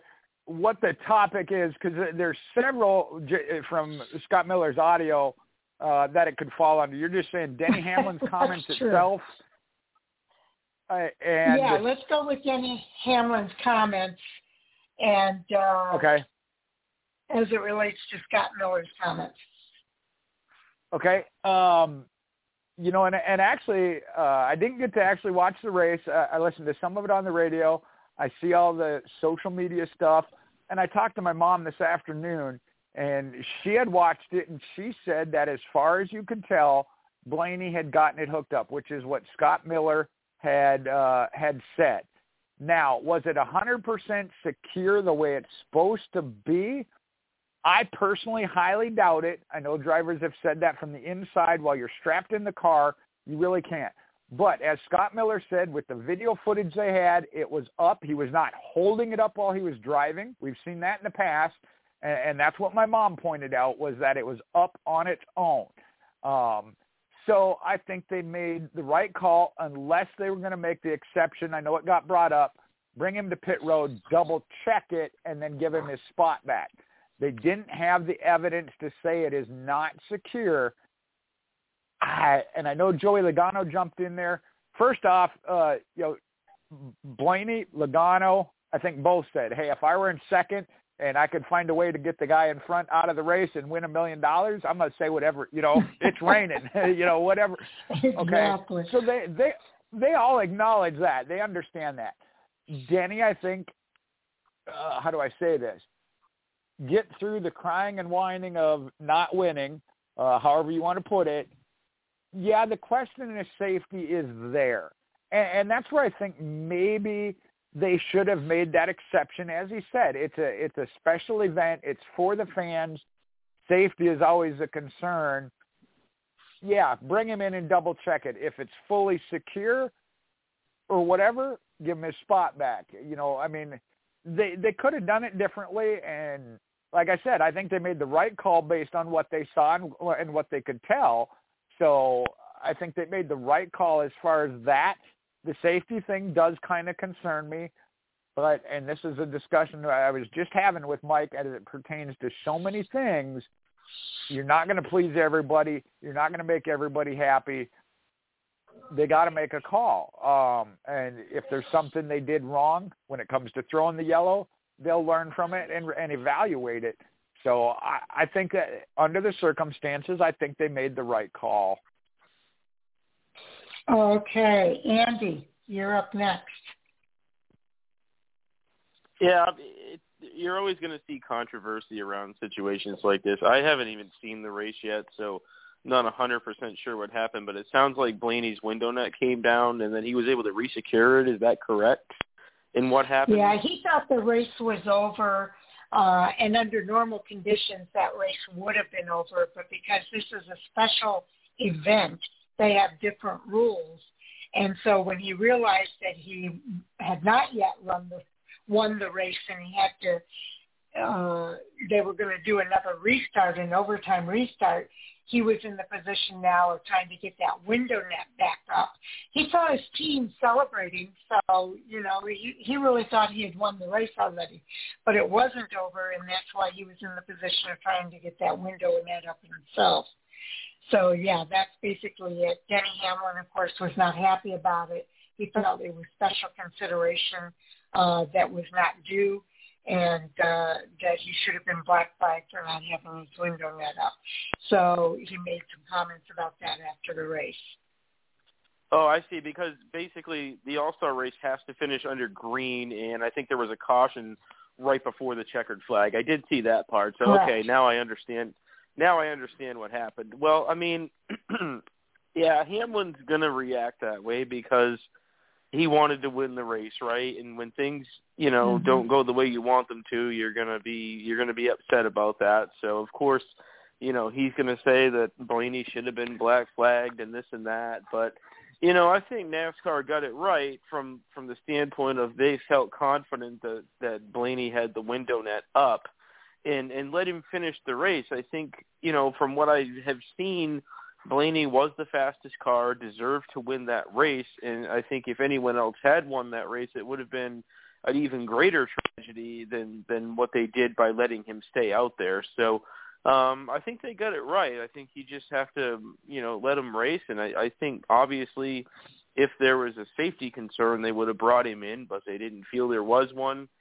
He was able to get the window net secured. They did the the green white checker and then they finished the race. So um you know, like I said, I think it would have been an even bigger shame if if um you know he hadn't been able to to finish the race and somebody else had won because the 12 car was for sure the car that should have won the race last night from what I've been able to see from it. So, you know, when things like this happen, There's always going to be differing opinions, and there's always going to be you know some controversies around it. I think that's kind of what happens with these all star races sometimes because this isn't normal officiating, this isn't normal rules. Things are a little bit different and sometimes when you have events like this you have these weird scenarios happen. But um I think I think ultimately they got it right.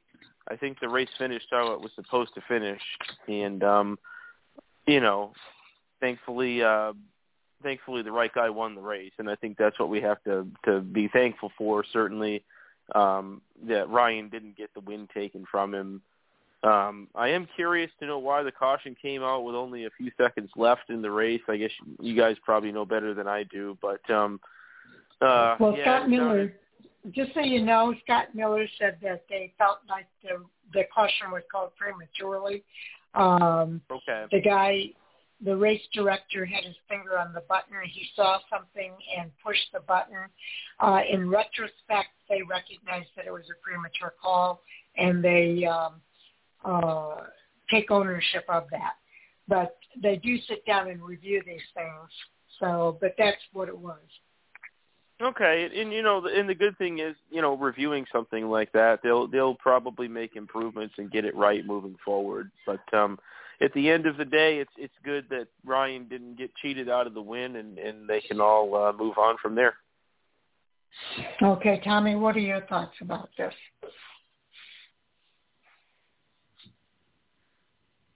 So, um, I agree with what Andy's saying. Um, I'm glad Ryan won the race because um, I mean, there's there's just a whole lot to hit on this whole topic with uh, in regards to this. Um, whole All Star race, but I I cut it on right when Kyle Larson uh, had a flat tire, and then Ross Chastain flew over Kyle Busch, literally. Um, Kyle Busch had the best car up until that point until he wrecked, from what I saw, and even Kyle Larson said this was Kyle Busch's race to lose. That's how good his car was. And then after Kyle Busch wrecked, Ryan Blaney had the next best car. So um, I agree with Ryan Blaney winning. Um, in regards to the caution, um, from what I've read on Twitter and saw, cause after the like fourth, third or fourth stage, I actually I just cut it off. I didn't realize that the final stage was going to be 50 laps, and um, you know, just couldn't finish it. But anyway, um, I didn't get to see the caution, but from what I saw on Twitter, it was a uh, a mythical caution. I think Ricky Stenhouse had like a flat tire or something, and they threw the caution literally as Ryan Blaney was like crossing the line to win it. So he dropped his window net, which you know if you've seen like the YouTube stuff on NASCAR and everything, because I I don't remember it, but I've seen it. Mark Martin dropped his window net with one lap to go at Bristol, and obviously he didn't win the race. So Denny Hamlin's talking about black flagging for safety concerns, but either way, it would have taken the win away from Blaney, and then he would have gotten it. And um, if you did watch the race, like I said, Kyle Busch and Blaney had the dominating cars. It was going to be one of them that was going to win it. So I'm glad that Ryan Blaney won it. Um, let's chunk Texas as the All-Star race, and let's get rid of that format. Uh, it's time for a change again. Okay, that's another hot topic that we'll get to. Um, but as far as my thoughts, uh, I, I kind of feel like you got to take those comments for what they are. Uh, these are guys that if they can eliminate the guy who won the race, it puts especially Denny Hamlin uh, right into position to win that million dollars. Uh, so I suppose he's going to say something. The problem with Denny Hamlin right now is he's got something to say after just about every race. Uh, and it starts to get old, I think. We've talked about it all the time. First time's an accident. First time's uh, an accident, second time's coincidence, and by the time you do it the third time, it's becoming a habit. And in this case, uh, I'm not sure where Denny Hamlin's coming from, that he feels he's got to put something out there for NASCAR uh, to have controversy after every race. Um, but he's doing that. So I think he's entered that habit area, uh, and I don't know that it's a very good habit. I think it's it's probably not. Um, some things are, are are worth noting. I get that, and uh, I know that there's a lot of comments, and we'll get to that too about this All Star race. Uh, but that has uh, that had more to do, I think, with him coming in as the runner-up and uh, losing that door of opportunity for him to win that million dollars. Um, as far as Scott Miller in the comments, uh, I think it's very hard for NASCAR in some of these situations. And, and Scott Miller brought it up. They have special rules uh, that apply to the All-Star race uh, that are a little bit different than the rules that are put in place for the points-paying races. So um, that's something that uh, a lot of people, I think, are overlooking. Uh, and, and he's, again, Scott Miller said it, Ryan Blaney thought that race was over, and any other race, it would have been over with that yellow flag. Uh, so when he realized uh, that he made that mistake uh, and was in the position of trying to get that up, again, NASCAR did everything they could. They saw him struggling to get the window net up. They saw that he was trying to to make it right again. Uh, and they did not start the race. They did not restart the race until they saw him warming up his tires with both hands on the wheel. So that was an indication to them when he had both hands on the wheel. It was an indication to NASCAR that he had that window net up um, and uh, that they could go back to racing again. So uh, they didn't have any way of knowing whether or not it was 100% secure, and they acknowledged that.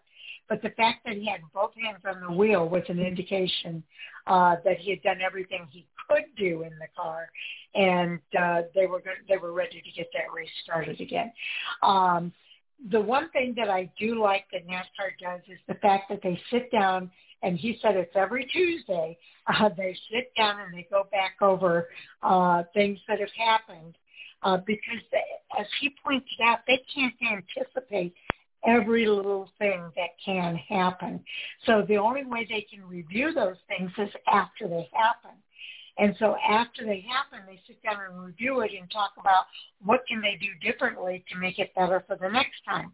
And they're they're just never in a position that they can actually anticipate all of the different things that can happen. So um, I think they do the best they can. They're never going to satisfy everybody 100%. Everybody's always going to have something to say. But I think they did the best they could in this particular situation uh, to get the race uh, going again. They acknowledged the mistake in calling the yellow prematurely, uh, and they'll look at that and see how they can avoid that from happening happening again. So I say kudos to NASCAR. I think they did everything they could in this situation uh, with minimal effect to the race uh. So, and I know there's different ways of looking at that depending on if you're Denny Hamlin or Ryan Blaney. But um, Jay, your follow-up thoughts? Well, and I was going to read Mike's here on under this topic. Uh, it says it's not not sure exactly what changes Hamlin wants to see. Hopefully, it's more structured than just a general. They need to do better. Uh, the article, Mike gets his jab in here. The article highlights problems with the broadcast product, uh, so that's definitely one area for that seems to be a growing consensus on, as that's been one of Mike's uh, soapboxes, if you will, we won't go into that, mm-hmm. but but that's where the discussion between Mike and I um, goes to. There's a difference between saying, "Hey, what can we do better?" versus, "Hey, you're doing this wrong. You're doing this wrong. Provide a solution. Provide some help, um, not just the yes. finger pointing of what's wrong." And Mike would know this term, uh, uh, Andy. I don't know if you're familiar with it. We called in the military a hot wash. Like uh, Scott Miller was saying, on Tuesdays you go back, you review, talk about what went right, what went wrong, what can we do better, what do we need to change. Uh, and I think NASCAR does do a good job of that. I know uh, Tommy already brought it up. We got a couple other, like I said, there's a lot within just Scott Miller's mm-hmm. interview where, where the where the All Star should be raised, how the format. Okay, they're going to review all that. So yeah, that and having fan input isn't my issue. It is the way that input is and whether or not it is truly from fans or just people that are on Twitter that want to stir the pot and complain. I want to make sure I use the right words here. I used a couple earlier uh, with Mike. I, I don't like, but uh, I used them. Just the whining and the crying versus, hey, let's look at this. Can we do this better? What about this idea? There's a difference in that. There really is. Mm-hmm. So, and I, and I think that NASCAR, you know, has to filter through all that and look at okay, uh, you know, and Mike keeps saying, you know, don't just dismiss it. I'm not saying dismiss it. I'm saying dismiss them, not what they're saying necessarily, or to look at what they're saying. It's just a matter of dismissing them. Um, uh, so that's my biggest thing is, as Sharon, as you mentioned it, it's gotten to the point where Denny Hamlin has something to say in that manner after every race. Uh you know think about the the old story of the the boy who cried wolf you know i mean you do it so many Mhm. times yeah people are to quit listening to you cuz it's oh it's Denny Hamlin just crying again. Um so that's where i th- think it needs to be. I know he's part uh I don't is he part of that council uh i want to say he is you know that's the format where you bring it in a positive way and and get all kinds of input and build the best scenario and and Scott put it definitely hit on it. I think to the safer barriers. They put them everywhere they thought a car could get to and hit a wall. Somebody always found a spot to hit a wall where there wasn't one, and they're like, "How did that happen?" You know. So you you know they try their best to to come with every possible scenario. And the last thing with the hitting the button, the caution. Um, yeah, that's again split second decisions. Uh, I haven't seen the video my mom said that there was a car up in the wall or Ricky Stenhouse had a tire, whether there was smoke or something that they felt, you know, again in that split second, um, that they thought it was going to need to be responded to and was going to be the caution. As it turned out, maybe it didn't. They've already acknowledged that. But again, I can't say I blame them because that's a split second decision and you want to be safe. And there again, you want to give fans the green, white, checkered under green. They do that, then the fans complain. You don't do it, they complain. So uh, I think it was Marcus Smith I added to this one of the discussions. You can't please everybody. And Sharon, it's coming up on time. Oh my goodness, one topic and we're already on time. Um, okay, it was probably the hottest topic though. Uh, one of the hottest. We are at that time of the show where for those people that are tuning in for the first time, we want to uh, just let you know that we are going to go off the air at exactly 10.30 p.m. Eastern Time. But we are going to continue our conversation and we will record that conversation as part of our bonus overtime material that is available on our podcast. If you've listened up to this point, all you have to do uh, is once I come out on Twitter to let you know that we've completed our conversation and the podcast is now available, is you fast forward to the two hour mark and that will allow you to hear the rest of the conversation. Uh, we just didn't want you to be caught off guard and not know how you can hear the rest of the conversation. Uh, we wanted to give you a clear understanding of what's uh, kind of going on, especially if this is the first time that you're tuning in. So with that, uh, Andy, uh, what what is were you done, Jay? Yeah, I, I I, I, was done. Uh, you know, yeah, no, I, w- I was definitely done there. Uh, you know, again, we could carry on another half hour, an hour on that topic Oh. alone, but I think we can move I to know. another one. Okay. Uh, Andy, your follow-up thoughts. Um, nothing to really add to this one. Pretty much said what needs to be said. Um, you know, I think that ultimately they can go back and look at ways to improve processes and decisions, and and hopefully that makes for a better product moving forward. Exactly. Tommy, did you have any follow-up? No, not really. Um, just glad that Ryan Blaney won. Yeah, I just I just wanted to uh, uh, in defense of the guy that hit the uh, caution button a little too quickly. Um, you guys will recall earlier this year, uh, NASCAR was blamed for not calling a caution when I forget who it was, Corey LaJoie or somebody, uh, was on the backstretch and uh, had an issue, and there was no caution called, and everybody wanted to know where was NASCAR, why didn't they call it? Um, so in defense of this guy, uh, he he probably did not want to be, you know, he, he called that shot as as quickly as he could. So uh, sometimes NASCAR is wrong no matter what they do.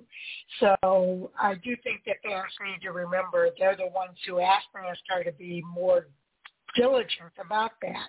Uh, in this case, they were very diligent, uh, maybe overly diligent, uh, but they called it when they thought there might be an issue there. So um, uh, I have to have to say at least uh, there there was some backstory to that. I think uh, that may have precipitated that guy from hitting the button as quickly as he did. And and we'll go on with the other topics because I know we have more. Uh, Jay, what else do you want to add to this conversation uh, for us to discuss? Um, okay, so moving to a new topic or still on the just Denny Hamlin? Well, it doesn't have to be still on Denny Hamlin. You said there's a lot within the Scott Miller segment. Okay, um, let's see. The other one that was that was tying into to to that one to me was talking about the rules, the especially the green white checkers um, mm-hmm. rule. So my question on there was: Is there too many special rules or changes the All Star race that confuses everybody, going from teams, drivers, broadcasters, officials, uh, and especially the fans? When we look at the format of the All, uh, I know it changes every year, and I think this is where I put the one from Marcus Smith underneath as well. Um, that they, you know, when they look at it, let me see if I can scroll up here and yeah, I think it was. Um, you know, nobody wants to see things stay the same. It gets stale, but then they don't like change. Uh, is how Marcus Smith put it. So, but the question question is, and I heard it on Race Hub with uh, Jamie McMurray as one. I know that that input is is there too much confusion and change when it comes to the All Star format um, that nobody really even knows what's going on.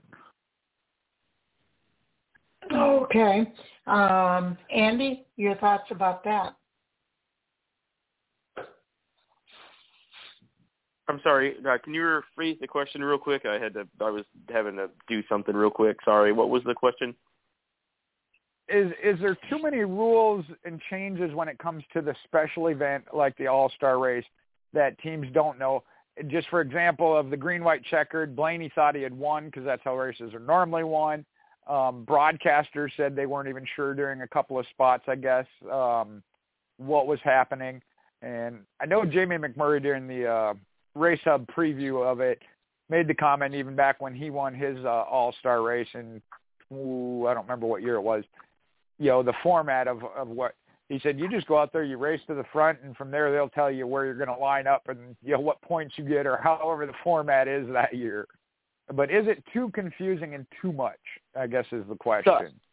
Gotcha. Yeah, my apologies. Um, no, that's a valid question, and it's a valid point too. Because if you look at the history of the All Star race, there's constant changes, and there's changes from year to year, so nothing has ever stayed the same. I don't think in the last 21 years that I've been watching the sport that we've seen an all-star race be the same format under the same rules from year to year. I think they've constantly changed it and it's constantly evolved and that's not necessarily a bad thing because the all-star race is a non-points exhibition race that is supposed to be a special event. With any special event comes special rules, um, special circumstances, and whatnot. But I think it wouldn't be a bad idea to maybe simplify the the rules and the process of these races, and and maybe make it somewhat more well known. I'm not sure how they facilitate giving these rules or or instructions to the teams, but certainly when industry people are confused at the format of an, of an event, that's that's probably an issue, whether it be a team or you know a race broadcast craft or whoever the case may be. So, um, is there a way they can make that better? Probably because we we see you know constant changes with these races, and I I do think that you know maybe if they could streamline and simplify the process for for making these rules and, and make it more easier to to understand and make it more um, readily available to teams ahead of time to try to understand what the rules are, then maybe that would be a good scenario. Um, I, I do think that it's it's you know as as it aligns with this topic, I do think that um, the All Star race rules change too much. They change every single year. Um, I don't think it's a bad idea to tweak stuff occasionally, but you know maybe you know try to find a simple format that works and stick with it for a while, you know, and and and, and go from there. So um, certainly, yes, there's a way that they can try to make this easier for the teams and everyone to, to better understand what the rules are, what the format's going to be, and ultimately how the race is set to be run. Okay, Tommy, your thoughts. Yes, I think it definitely does need to be simplified. Um, I just don't think Texas works as the All-Star race. That's my personal opinion.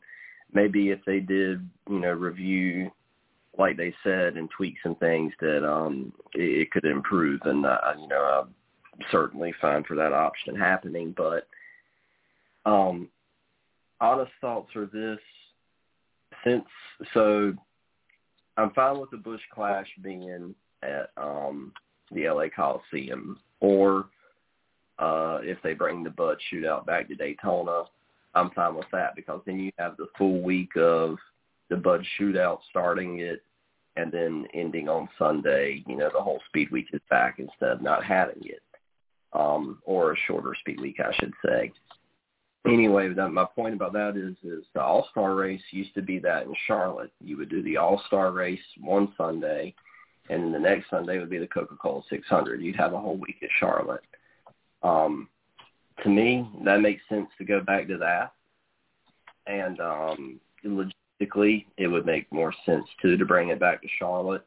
You know, maybe they could do the road course instead of doing the uh, you know the you know do the All Star Open and All Star race on the road course instead of the oval.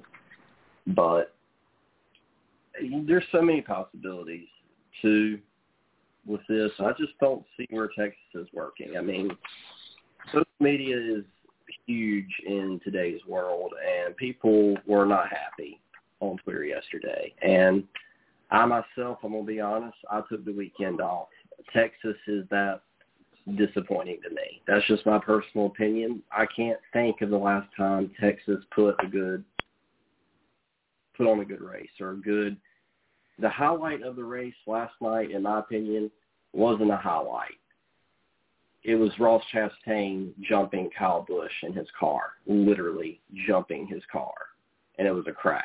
That was probably the most exciting thing that happened during the All-Star race. And that's bad when it's a crash and I mean, Kyle Larson said it right when he got out of his car. It was Kyle Busch and Blaney's um, race to lose, and the reason why is because they were the leaders the whole race.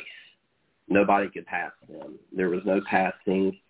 It just, I don't know. Maybe I mean, even before the last two or three races at Texas, they keep on applying surface stuff to it to make the racing more exciting or whatever. I mean, somebody said this on Twitter, and this is how I'll wrap it up they're bringing North Wilkesboro back. Wouldn't it be crazy if Texas that replaced North Wilkesboro ends up North Wilkesboro replacing Texas in the future?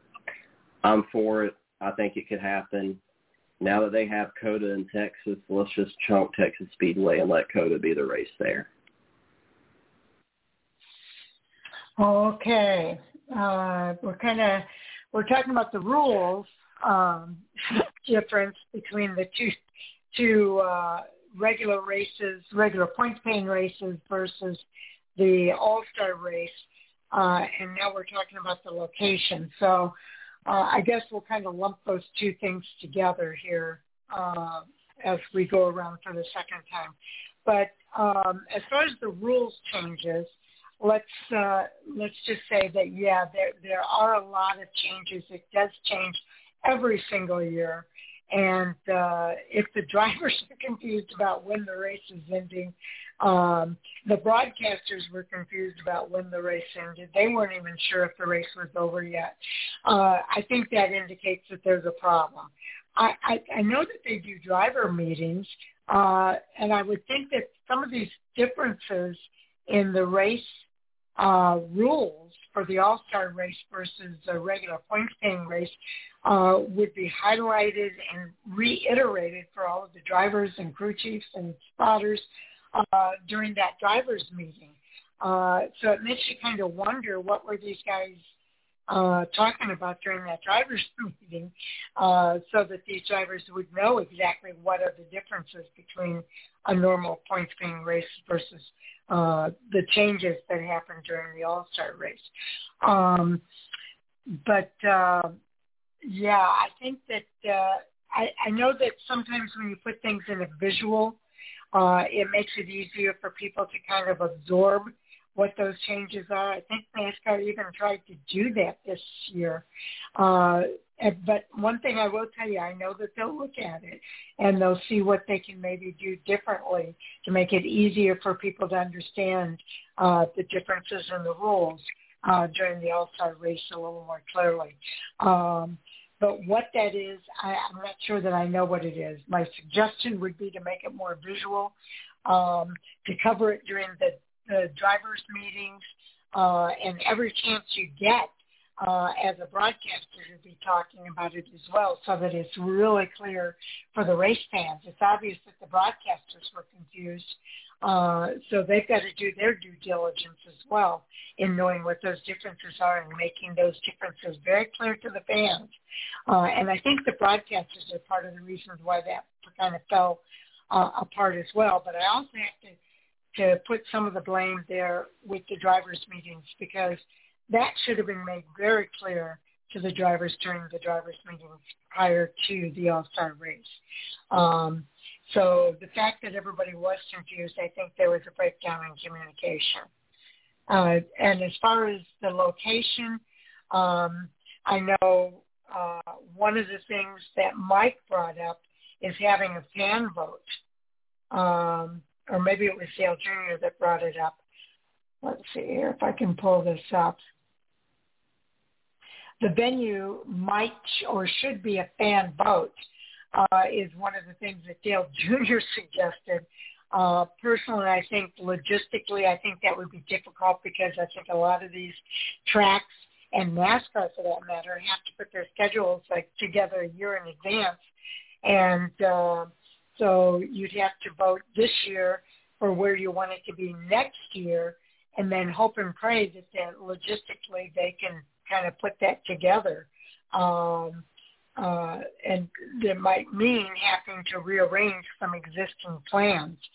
So uh, could it be at some different places? I think that yeah, they probably could, but I think we the reason we're seeing it two years at Texas Motor Speedway is that's kind of the commitment that they have to give a track uh, so that they can make their plans for the year. Um, and uh, you know by, you know, maybe now they're planning three years out for where they might have it for the next go around. It's hard to do this on a year by year basis to do it in a different location every year. I think that's going to be a very difficult thing for NASCAR to put together. Um, but Jay, what are your thoughts?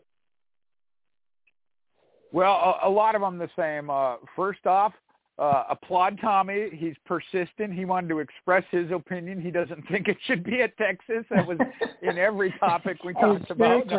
Uh, um, yeah, and that obviously was going to come up. You hit on some key points there, Sharon. Uh, talking about location, the um, it's a logistics thing. The track commitment, you know. So we had the one year at, at Bristol for the COVID uh, and then now at Texas. This is another one I go back to, though. I'm going to repeat myself. You can't make everybody happy. It was at Charlotte. Fans didn't want to see it at Charlotte every year, year in and year out. Take it on the road, which is what it was originally designed to do. It went Charlotte, Atlanta, back to Charlotte for I don't remember how, X number of years. Um, so that was what the fans wanted. Now it's you know they're moving it around a little bit. Well, they don't like that. Um, you know, and uh, Tommy, I understand that the being at Charlotte, and I was okay with it at Charlotte every year. I would like to see it go to some other ones, but I understand. Yes, D- Dale Jr. saying that the fan vote. I think that's an an excellent idea. Do the vote and then take it to NASCAR and say, hey, can we do this? Is this a, a possible venue? Can we make it happen? Say in the next year or so. Because Sharon, like you said, you're going to give a, a track a commitment, and whether it be two or three years, say, hey, you got it for the next couple of years. It's yours. Fans start voting now. Where are we going to go after this contract is up? So there's a way it can be tied in, but you can't just say one year to the next, oh, on the spot, we're going to go here because um, it takes planning and everything else. So fans need to look at that and understand that. Um, but I think it could be incorporated, and I kind of like that idea. But like you said, if the contract is for, and I don't know if it's a two or a three year, you said two, whatever it be, and I think two years. I mean that, that's fair. Hey, you got it for two years.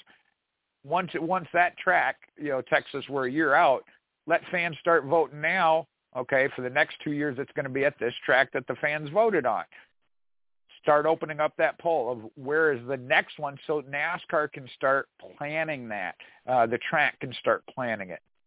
Um, as far as the overall format, uh, you know, I understand there was some confusion, but like Jamie said, I show up, I race, I race to the front. They tell me, you know, what I need to do it'll work itself out. It, it has every year.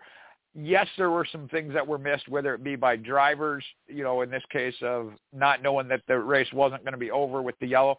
And in this case, I think this is a little bit different in not realizing that it wasn't going to be a green, white checkered. He really thought he had gotten the checkered because of how far he had gone past. Uh, you know, he hadn't seen the yellow yet. And uh, again, I haven't seen the video, but they said he was only like a 100 feet, 100 yards when the yellow came out. So that one maybe not wasn't that he didn't understand it. He just didn't realize it had happened, you know, because it was so quick. Again, these are split second things. Um, some of the other things that maybe get missed, I personally feel like you said, Sharon, maybe they're not given their 100% attention during the driver's meeting. Or if they get the list of format and rules, they're kind of scanning over it and going, yeah, okay, that's Nora. Yeah, I'm used to that. And not hitting on these key elements. You know, you can't do this. Now, Frankie Stoddard wouldn't have let that happen. He'd have known exactly. He knew what the rule was, and he exploited it. I'll bring that up again. So there was a crew chief that made sure he knew every little rule and how to take advantage of it. So uh, it can be done. I understand it gets to be a little bit much changes every year, but I think that is part of it. It makes it different. This year, the the pit crew portion of the qualifying. Did I understand it when it started? I, had an idea, but no, seeing it in action, okay. The one thing I look at when we talk about that, some of the things that, and Mike and I, I know we're chatting about this, that have they've done in the All Star and then became a part of regular racing.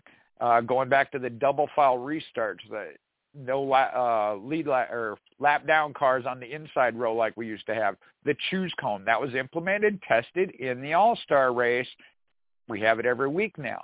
So there's a reason for some of these things that they implement. Uh, I think it was on Dave Moody's Sirius XM Speedway that technically stage racing kind of developed from that in the truck series when they did the caution flag because um, the all-star race has been broken into stages. So that kind of got moved into as a part of what we have as far as stage racing now. So there are some benefits to it of trying new things each year, seeing what works and what doesn't. And again, it's you know the, the years they had the fan vote for inversion. How many cars are you going to invert so that drivers can't sandbag or try and work it out? It's a it's a fan vote on the spot.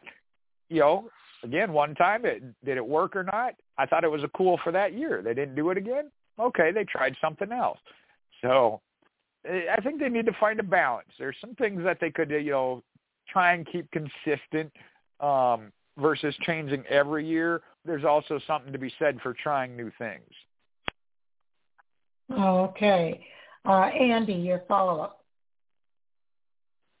Yeah, you know, I I'm I'm going to kind of echo some of what Tommy said there in in terms of the Texas All-Star Race experiment. Uh, Uh, I think it's time to move on from it. I, I would have to say that you know those two All-Star races at Texas really were, quite frankly, lackluster. I haven't actually seen the race broadcast from yesterday, but I've seen enough to know that it wasn't really that exciting. And, and the All Star race is supposed to be an exciting event. It's supposed to be showcasing the talents of NASCAR's top drivers. And I know it's a fun race, but it's supposed to be exciting to watch. And it's just we've gotten away from that. And I hope that you know those who make the decisions moving forward will realize that moving it somewhere else is really probably the the way to go and i i i hope that that's the direction we go in what the the next track or answer is it's really hard to say but these mile and a half tracks really probably aren't answer except for maybe like homestead or a place like that i think would put on a pretty good show but um, it might be time to like what they did with the Clash in moving it from Daytona, which was traditional, to the the the the Coliseum was a big, drastic, bold new change that I think worked well. I think the the the Busch Clash was was a was a success this year, and it was it was an entertaining race from start to finish. And I think the All Star race could be the same thing, but it's going to require a change. And, and Texas Motor Speedway is not the answer.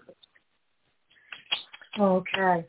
Uh, Tommy, in your defense, uh, as long as it's taking us to talk about two subjects, I can understand why you want to also bring up that topic of location. So what, what are your follow-up thoughts? Yeah, sorry for going off topic earlier about it. I did mean to hit on the format too, because the format, even in my opinion, needs to be adjusted a little bit. Um, it too confusing. I mean, Denny Hamlin's kind of right. It seems like they're making up rules as they go. I mean, really, it seems like that. They even had the issues at Bristol. Um, but back to the location and the format and all of that stuff. Um, when I was watching it last night, this was the confusing part to me. I think stages one, two, and three were like 25 or 30 laps. I mean, you could correct me if I'm wrong. I really Texas is just not a good race, so I really wasn't paying that much attention. They were just kind of turning laps. And um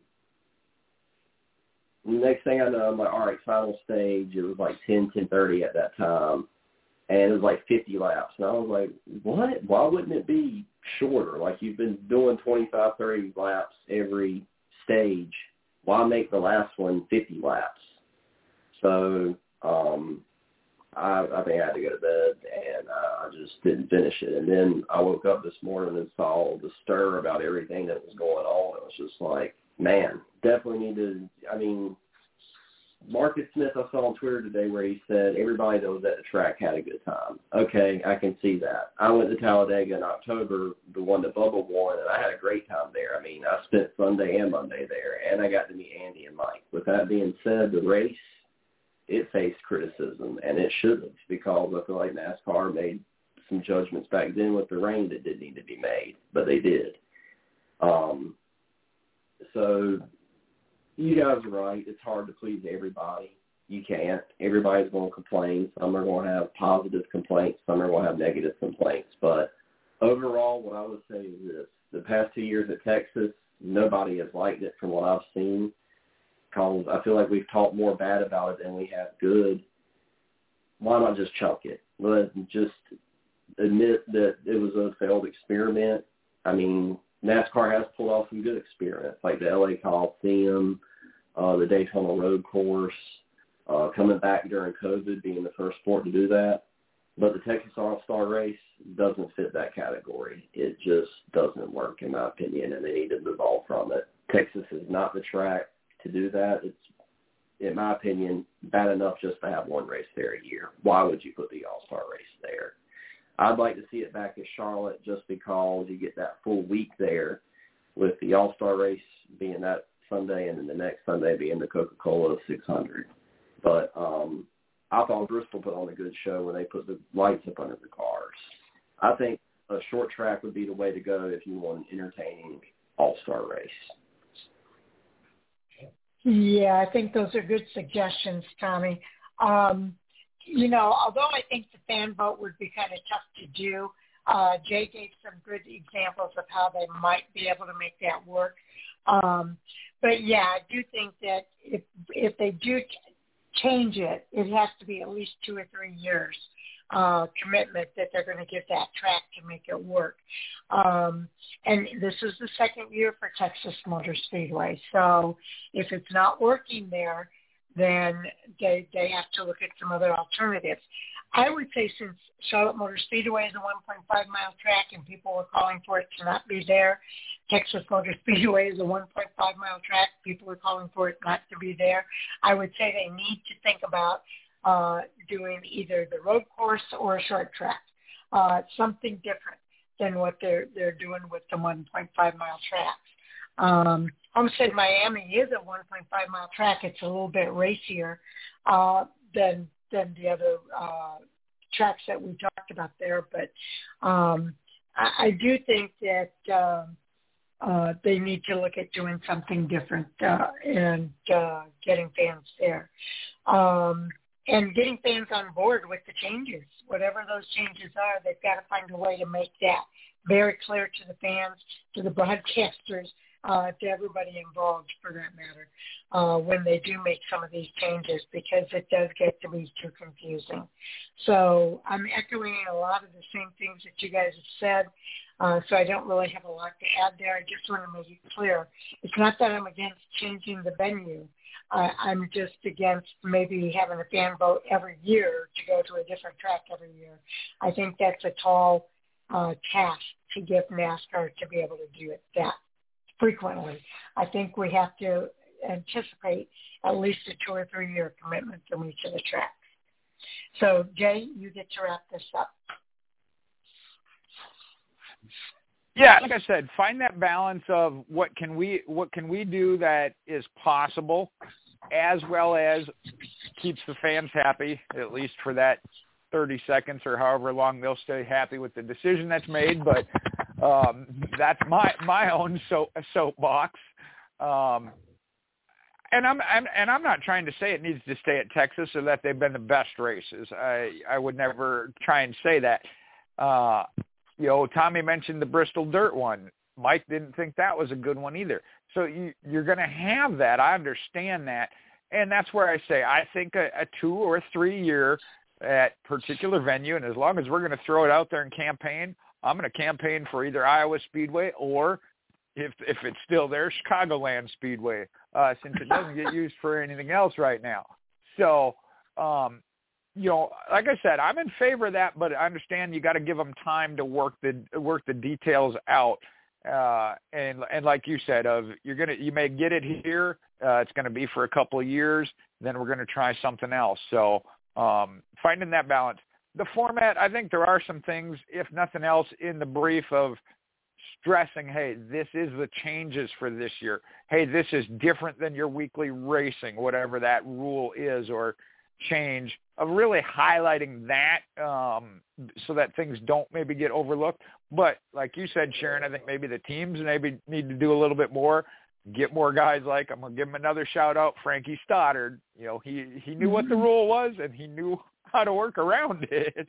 Uh, so um, it can be done. You know, like I said, I think there's a little bit on both sides. Maybe NASCAR overdid it with the the amount of changes and whatnot, but I think the teams could put a little more effort into knowing what's going on too, so that they don't get caught with their pants down. Exactly right. Okay, now then, uh, we're already at the top of the hour, so let's go ahead and start our roundtable.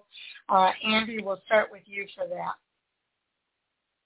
All right, yeah, for me, I'm on Twitter at CB14fan, and uh, nice to be on tonight. It's been a little bit, so thankful that worked out, and uh, looking forward to trying to get back into watching more of these races. I've been a little absent the last couple three weeks because I've been pretty busy, but um, got some good races coming up in the next few months. So looking forward to hopefully being more active on Race Day Chats as well as the radio show. But uh, nice to be on. Okay. Now it's nice to have you here too. So, uh, Tommy? Um, at Cincinnati Five Fan on Twitter. Uh, give me a follow. I've been um, posting some pics of my diecast every day with uh, the day's date. So um, check it out. And um, thanks for having me back on. It was a lot of fun. We always enjoy having you, Tommy. Jay. Uh, you can follow me on Facebook, Michael Hoosman, Mopar MJ8 on Twitter and Instagram. And there were a couple of things I wanted to say here to wrap up. Oh, for, first off, uh, talking about the All-Star format, it was all confusing. So let's make sure we're clear. Tommy doesn't want the All-Star race at Texas anymore. I don't want there to be any confusion about that. Um, you follow him on Twitter, he might even say so on there. I'm sorry. I just giving you a hard time, Tommy, man. Um, and like I said, I I can understand that opinion.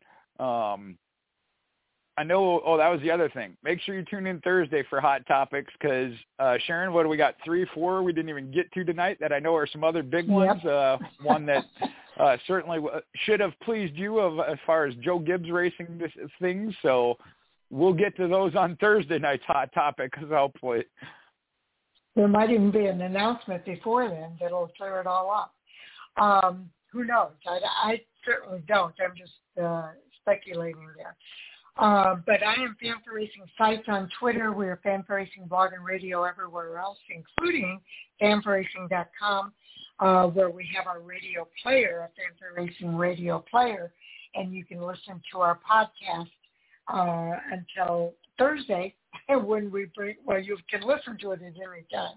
But Thursday we'll have a new broadcast uh, as we preview the upcoming races at Charlotte Motor Speedway. We have all three series racing again this weekend, and the uh, there's a Whelen modified race in Jennerstown, and the ARCA Menard Series racing at Charlotte Motor Speedway this weekend. So a lot of racing coming up this weekend that we'll be previewing on Thursday.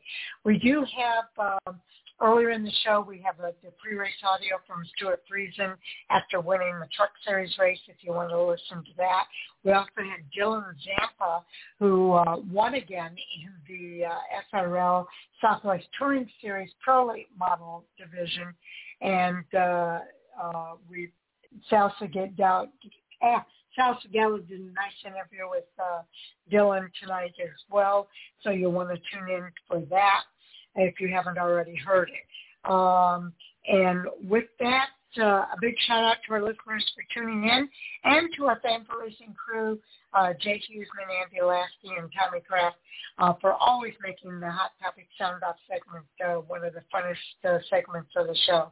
So uh, thank you for all you do, and to Sal Sigala uh, for doing everything he does uh, during that 90-minute uh, review show on Monday nights as well. Again, one more reminder, we are getting together Tuesday next week uh, for a Monday night show. We're going to do it on Tuesday because Monday is the Memorial Day holiday. Uh, so look for us on Tuesday, May the 31st at 8.30 p.m. Eastern Time. So with that, guys, I think we're ready to call it a night. Have a good night. Good night. Good night, everybody. We'll talk to you again on Thursday.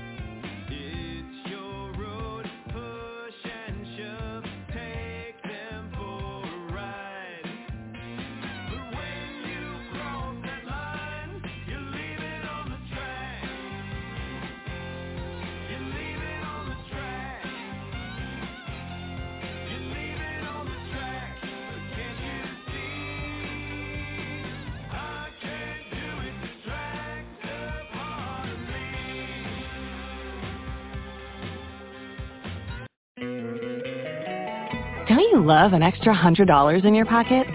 Have a TurboTax expert file your taxes for you by March 31st to get $100 back instantly. Because no matter what moves you made last year, TurboTax makes them count. That means getting $100 back and 100% accurate taxes only from Intuit TurboTax. Must file by 331. Credit only applicable to federal filing fees with TurboTax full service. Offer can be modified or terminated at any time. Tax day is coming. Oh, no. But if you sign up for Robinhood Gold's IRA with a 3% match, you can get up to $195 for the 2023 tax year. Oh, yeah. Sign up at Robinhood.com slash boost by tax day to get the biggest contribution match on the market. Subscription fees apply. Investing involves risk. 3% match requires gold for one year from first match. Must keep IRA for five years. Robinhood Financial LLC member SIPC.